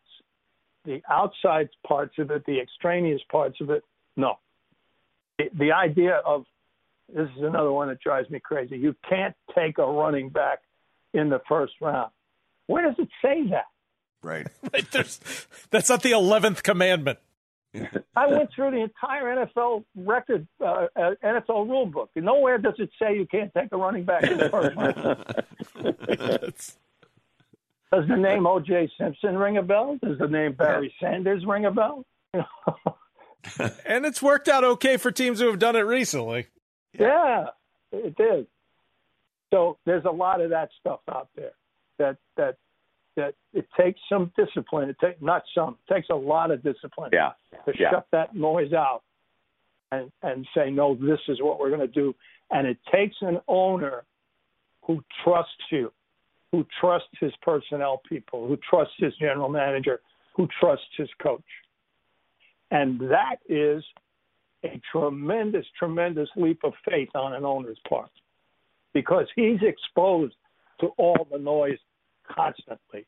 Don't forget, the people who are doing the drafting from the combine until draft day, other than to go home or to go to church, go home in the evening at nine or ten o'clock at night, or go to church on Sunday, they never leave their office. They're in the draft room night, noon, and morning, seven days a week, except if you go on the private plane to a workout where you're conducting meetings all the way on the plane and all the way home, and then back into the bunker. So right. they're, they're never exposed to to to uh, the discussions. And if they are, if they're stopped on the way out of churches, I used to be from time to time, they say, Who are you going to take? I said, I don't know. Too early. Get in the car and go back to work. Uh, speaking of uh, of those kind of conversations with the owners, uh, and and uh, I, your modesty will preclude you from uh, commenting on this to a certain extent, but did it get easier when when you first started out and you were just Bill Polian to when you became Bill Polian?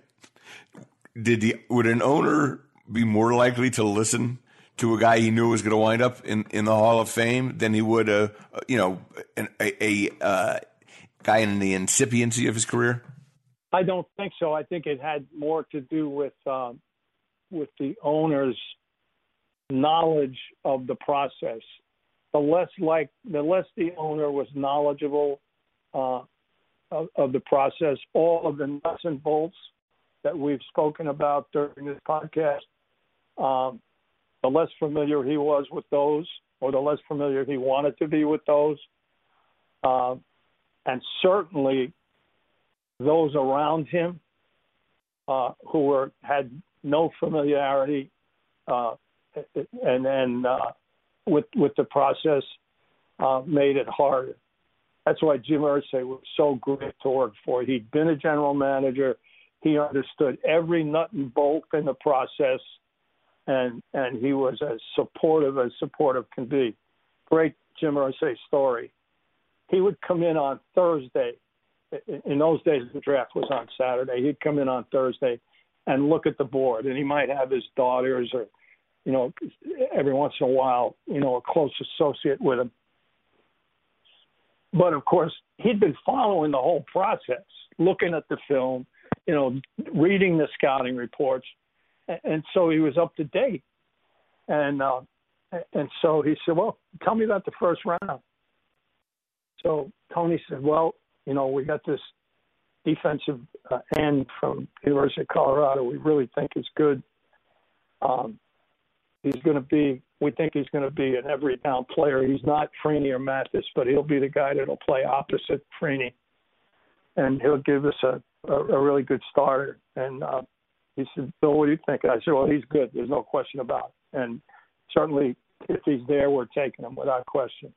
The guy I really have a feel for is Dallas Clark from from Iowa, you know, because he would give us a totally new dimension in in our in our passing game. keep in mind, this was before Gronk, so you know there weren't very many athletic tight ends in the league at the time. He was Dallas was undersized. He was 245. I said, you know, he's not going to be a great blocker, but he doesn't have to be in our system. And what he does, catching the ball, running routes, running after the catch is spectacular. And he's just the finest person you could. There's, I said, there's, there's no difference between these two guys, personality wise, intelligence, none of that. It's all A plus. So we can't go wrong with either guy. So Jim said, well, you know, I trust you guys implicitly. Whatever you decide, you know, sit down the next two days. Whatever you decide, uh, we'll go along with, and uh, it's going to be great and he got up to leave and he turned around and he said, whatever it's worth, I'd go with Dallas Clark. Everybody cracked up. and Tony said, I guess I know who we're taking. but he did trust you implicitly. he did. He did. Yeah, he was kidding. You know, he, yeah. it, it was my point being he knew every nut and bolt that went into the process. And so when you have an owner who knows that, yeah, that's terrific. Uh, you know, when you have one that doesn't, that relies on things that he reads or things that he hears from other people, or, you know, what he hears on television, that that's it's a little more difficult. Or listens to people around him who are not privy to the information that we have. Mm-hmm. Great Jim Irsay story if you can envision the room, it's a, it's a rectangle. The board, the front board is in front in front of you. The decision makers sit, sit at a table facing the board, long table. The board runs the entire length of the wall, probably you know 24 feet or so in length, and vertically by rounds, one through seven. Behind is is a board that contains all of those 5,000 guys that originally qualified, 500 guys that originally qualified. That's called the backboard. To the right is a board on a wall that outlines everyone's one to 336, everybody's choices by team, and then as they as they make a choice, that person's card is pulled off the front board and put under that team. So when we make a trade, we can look at that board on the right hand side and know exactly what picks people have and who they've drafted thus far. And then on the left is a board with the names of, of, of basically three columns, um, which are labeled DND, do not draft. And the first column is do not draft because of physical. Second column is do not draft because there are, you know, psychological issues. And then the third column is do not draft because of character off field issues. And so Jim had uh, a friend of his who re- followed the draft scrupulously, who came in the room, either our first or second draft. I can't remember what which one it was, but he he looked at the at the DND columns, and the DND character column was filled with household names. And he said, "We can't draft these guys." I said, "No, that's right. We're not going to." and he said, "This guy's a great player. This guy's a great player." And yeah, he he might be, but he he doesn't fit for us. We don't want these kind of guys on our team. And uh, and he just shook his head, and and and Jim said, "Keep going, Bill." this is the way we do things around here. and that's for an owner to do that, boy, that to stick with you and with, with a principle like that, you know, when you're turning down guys that you know are are really good football players, that's how you build champions. You know, um, thinking about this whole process that we've gone through from a business standpoint, um, let, me, let me throw out some numbers, and they may be wrong, but maybe ballpark, you know, close. Uh, so let's say you had 10 college scouts who are going to write, say, 4,000 reports on 1,500 players and 100 pro days and 600 interviews. Uh, you know, where you're going to wind up taking out of all those seven draft picks. let's say you're going to sign 10 uh, college free agents. I, I, have you ever calculated what the acquisition cost of each one of a player is, you know, in this enormous process that you have to go through? Uh, yes, every year, uh, and and we did it in terms of both building and justifying the scouting budget. Um, the thing that that that's a that's a that's one way of looking at it. The other way of looking at it is what does it cost you to make a mistake? It, in, in the days prior to the uh, rookie wage scale, which came along in 2011, in the days prior to that, you were looking at uh, close to a $50 million mistake. Mm-hmm. And the scouting budget in those days was uh, a million and a half. But there's another way to look at that too. I mean, like, you know, so in so many businesses, you look at, you know, cost per acquisition, you know, CPC, you know, uh, cost per player chosen. You you could develop a metric, but even in that algorithm, what's the ROI when you hit? Because if your scouting budget is say one and a half, and you're making a fifty million dollar investment in a player that then is generating hundred million dollars of revenue for the franchise and you know, countless revenue for the league, the cost per acquisition for that player on the positive side, you know, is astronomical and maybe even justifies a bigger spend on what your scouting budget is to begin with. Well, that's right. That's that's another way to look at it. Uh, I've always been asked the question the way Rick phrased it, and so my response has been always it, it has been what what you heard, which is cost of a mistake is. It, I mean, the cost of scouting is minuscule compared to what right, it costs right. you to make a mistake. Uh, but the but the uh, the opposite is true. It cost uh, uh, a million and a half to two million dollars to scout only Peyton Manning. What was the what was the payback? Right, that's a billion dollar ROI. Yeah, what was the payback on Gary Gary Brackett. Uh, yeah, I mean it's astronomical. It's astronomical. That's right. I mean, clearly that's that's an essential part. Um, my, I would your initial answer, Bill, is is the one I was uh, sort of expecting. Scott, the only place I would disagree with you is that the the tele the in terms of a revenue, the television contract is a television contract. Stadiums league wide are ninety seven percent sold out merchandising's merchandising. So I, I actually don't think who you draft changes the economics a lot. It certainly changes the outcome. And when you make a mistake, as Bill said, and you waste a first round draft pick or a second round draft pick, you're paying an egregious price. But I don't think you the the, the justification for the for the spend is really a direct economic one because I don't think it changes that much. Oh no, I think it definitely does though from a valuation standpoint, just from a franchise valuation standpoint, right?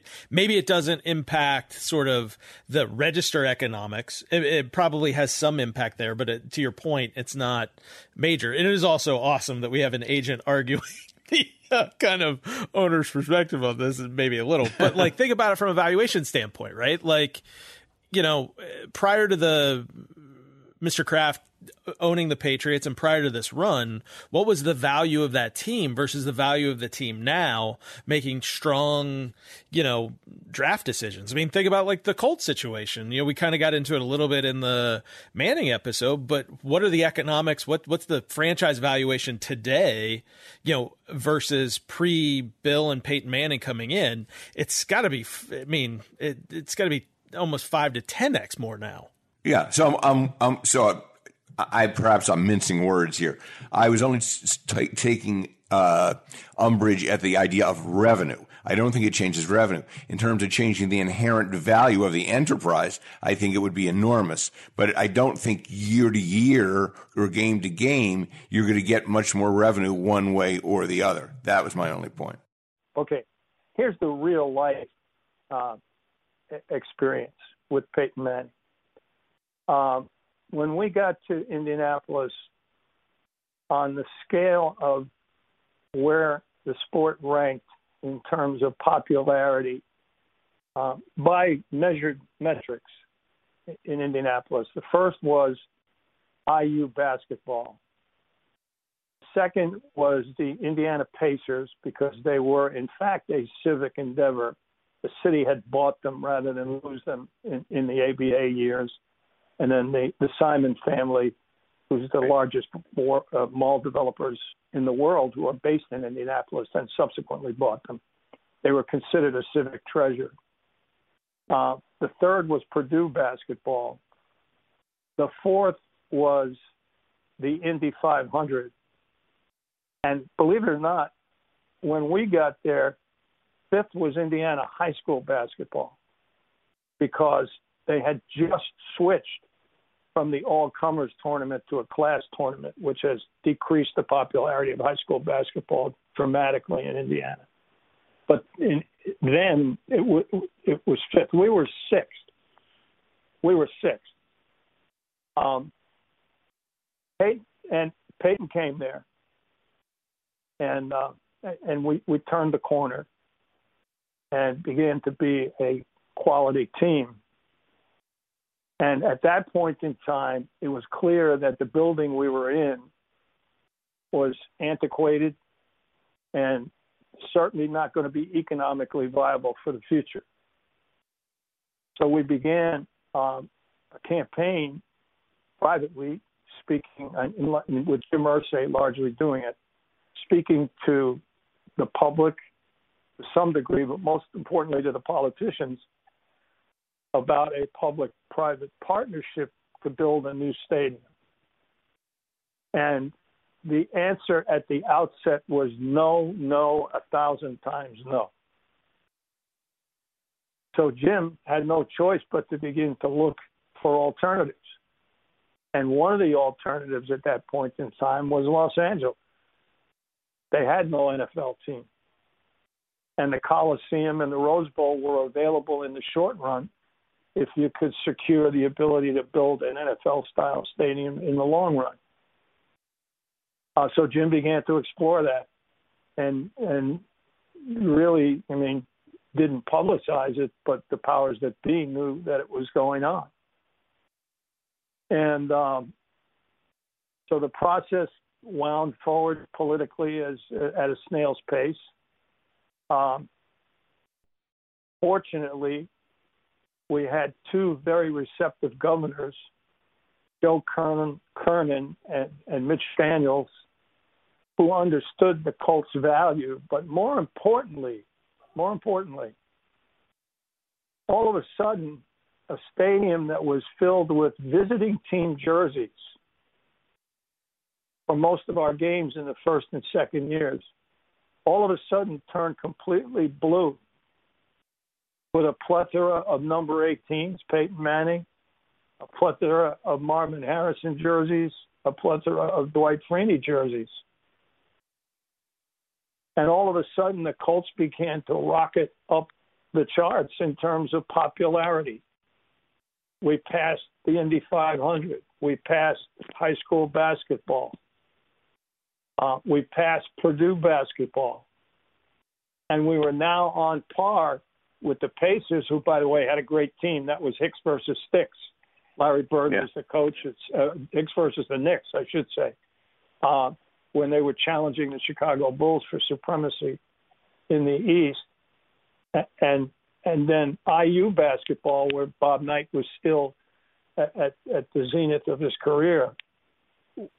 We began to we began to be on equal footing with them, and in the end, uh, because of the good offices, largely of the mayor and Joe Kernan, and then his successor, Mitch Daniels, finally at the 11th hour and 59th minute, where we were actually prepared to make the move to Los Angeles if necessary, we got Lucas Oil Stadium. Public private partnership, commitment of the NCAA to hold the Final Four there once every five years, and a regional final once every five years. Uh, ultimately, got the Big Ten tournament there, and because of the work of, of Pete Ward largely, and and uh, who's on the administrative staff, and and others with the Colts, and Jim Irsay, uh, we got a stadium that's second to none in America. In, in my opinion, and I'm biased, it's the best stadium in America in terms of size, uh, uniqueness, architecture, accessibility. It, it, it's the best, and it's to this day filled with um, 76,000 people or 73,000 people in in in, in blue Colt blue jerseys. So uh, I've often said that's the house that Peyton built. There's no Yeah. two ways about it. If there's no Peyton Manning, there's no Lucas Oil Stadium, and there are no Indianapolis Colts.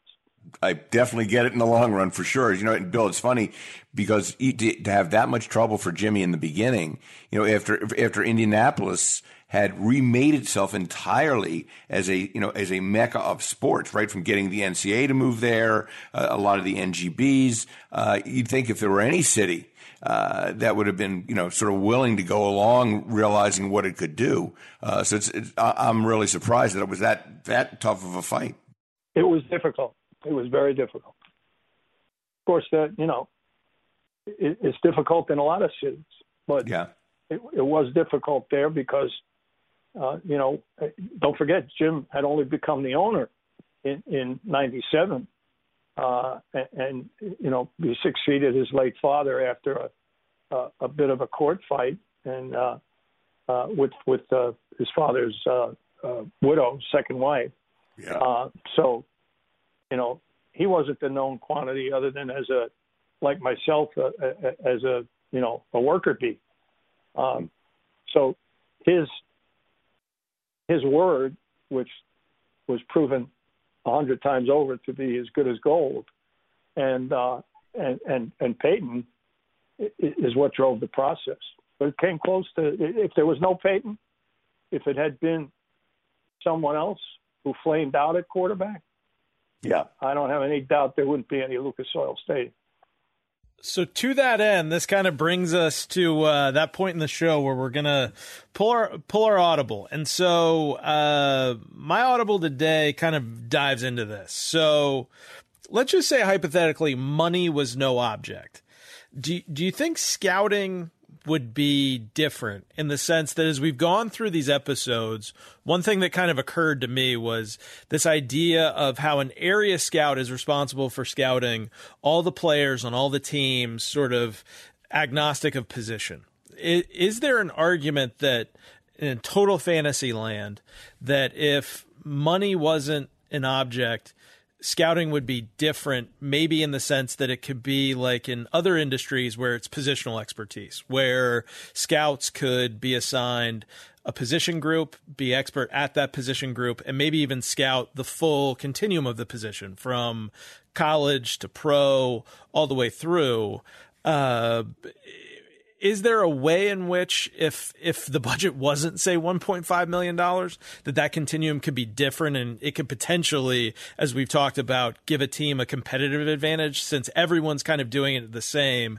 Is that maybe a path forward to to gain an edge? Well, certainly you're always looking to gain an edge, and it is a uh, it's a very interesting question. It's one I pondered, and it's one I put to about a cross section of about uh, ten or so GMs and directors of player personnel. Um, the area where you would most concentrate, I think, would be quarterback, because as we just talked about, the miss factor is so great there. If you were going to do it, the argument against, which I've gotten from numerous people, is you have the position coaches and the quarterback and the uh, coordinator involved in that process anyway. They're the experts. They're the additional scouts who weigh in. They're the guys that give you the expert opinion. And if they're good, as Tom Moore and Bruce Arians were, and Tom Moore and Jim Caldwell were during all my time, and Tom uh, uh, Tom Moore and Frank Reich during all my time with the Colts, um, then you're in clover. You don't have to do a thing. You can stay with the process that you're that you're uh, working with, and then and you refine that as technology gets better, which of course is a given. Um, but if you don't have people of that ilk who are judging your quarterbacks, are you better off with a gray hair who's been around the business for 100 years, understands the, the position um, intrinsically, uh, a Marty Mornhinweg, so to speak, is to bring a name off the top of my head, mm-hmm. who just covers the country scouting all the quarterbacks. So you say to yourself, well, what's the value of that as compared to having the quarterback coach and the offensive coordinator do it? With respect to the top guys, probably not a lot, but it could make a difference. With respect to the medium and lower level guys, a lot. If you hit on one of those guys, if you hit on uh, somebody down low who becomes a success, even Russell Wilson, who was in the third round and many predicted wouldn't even go in the third round, you've hit the jackpot, as we all of us previously stated. So to me, I'd be interested in pursuing that. Now, the other feedback that I've gotten is if you bring that person on and you don't have really secure people as your quarterback coach or your offensive coordinator, you're going to have a pretty unsettled building. You know, you, you create controversy just by doing that that doesn't need to be there. I think it's a valid point, certainly worth considering. Um, but I also would not close the door on having a quarterback specific scout because the position is so important and because finding a backup who you can trust and maybe finding a diamond in the rough that you can develop into a starter is is really very important. So if you if you translate that to the street level, would you want a quarterback specific scout with Andy Reid? There's probably no need for it. Would you want a quarterback specific scout with a coach who had a completely different uh, background and uh, you know a defensive background, so to speak? Uh, or an offensive line background, so to speak, and uh, a uh, an offensive coordinator who was more uh, tilted toward the run game, maybe, maybe. So it's certainly worth considering. Other positions, no. the position coaches are, are perfectly good enough to do that. And if you're with a strong offensive line coach, as I have been throughout my career, I would I wouldn't even think of drafting an offensive lineman without that person's imprimatur. So I think it only applies to the quarterback position. So let me ask you this, Bill, uh, and, and, maybe we can end on this question. Um, if you look back over all your years, and I'm talking back CFL, USFL, uh, National Football League as, as a coach, uh, as a as a as a scout, as a GM, it, who are the two or three players that just at when you scouted them, not necessarily how their careers worked out, but who are the two or three most impressive players that you you ever scouted that where you just looked at someone and said this this is you know unbelievable. Uh, Bruce Smith, Barry Sanders. Um, who would, uh, it's interesting now. You're making me rack my brain here, and it, and it should come to the it should come to the fore immediately. Uh, Andre Reed. We, we used to always kid in our draft. Hey, look, you know, my wife can find Peyton Manning. Yeah. You know, she she can find Barry Sanders. I mean, who's that guy scoring all those touchdowns? You know, you, can, you can find them. yeah, yeah, that's right. you know, anybody right. can find those. Yeah, it, it, it, they jump at you. But but the the trick is, is is finding that guy in the third round who becomes a ten year starter, or that or that free agent who becomes a ten year starter. That's how you yeah. build champions. It's Jeff Saturday all the way. It's the Gary Brackett story. All right, guys. Well, on that note, uh, we will end today's episode. And uh, as always, if you have any questions, feedback, feel free to hit us up on social media. Our Twitter handle is ifbillpolian, and we will be sure to keep it in mind for future episodes. Thank you again for listening, and that's all we got for now. See you guys. See you, Scott. See you, Bill. Take care.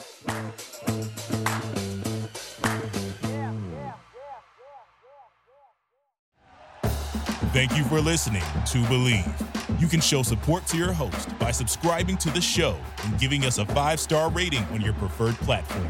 Check us out at Bleav.com and search for B L E A V on YouTube.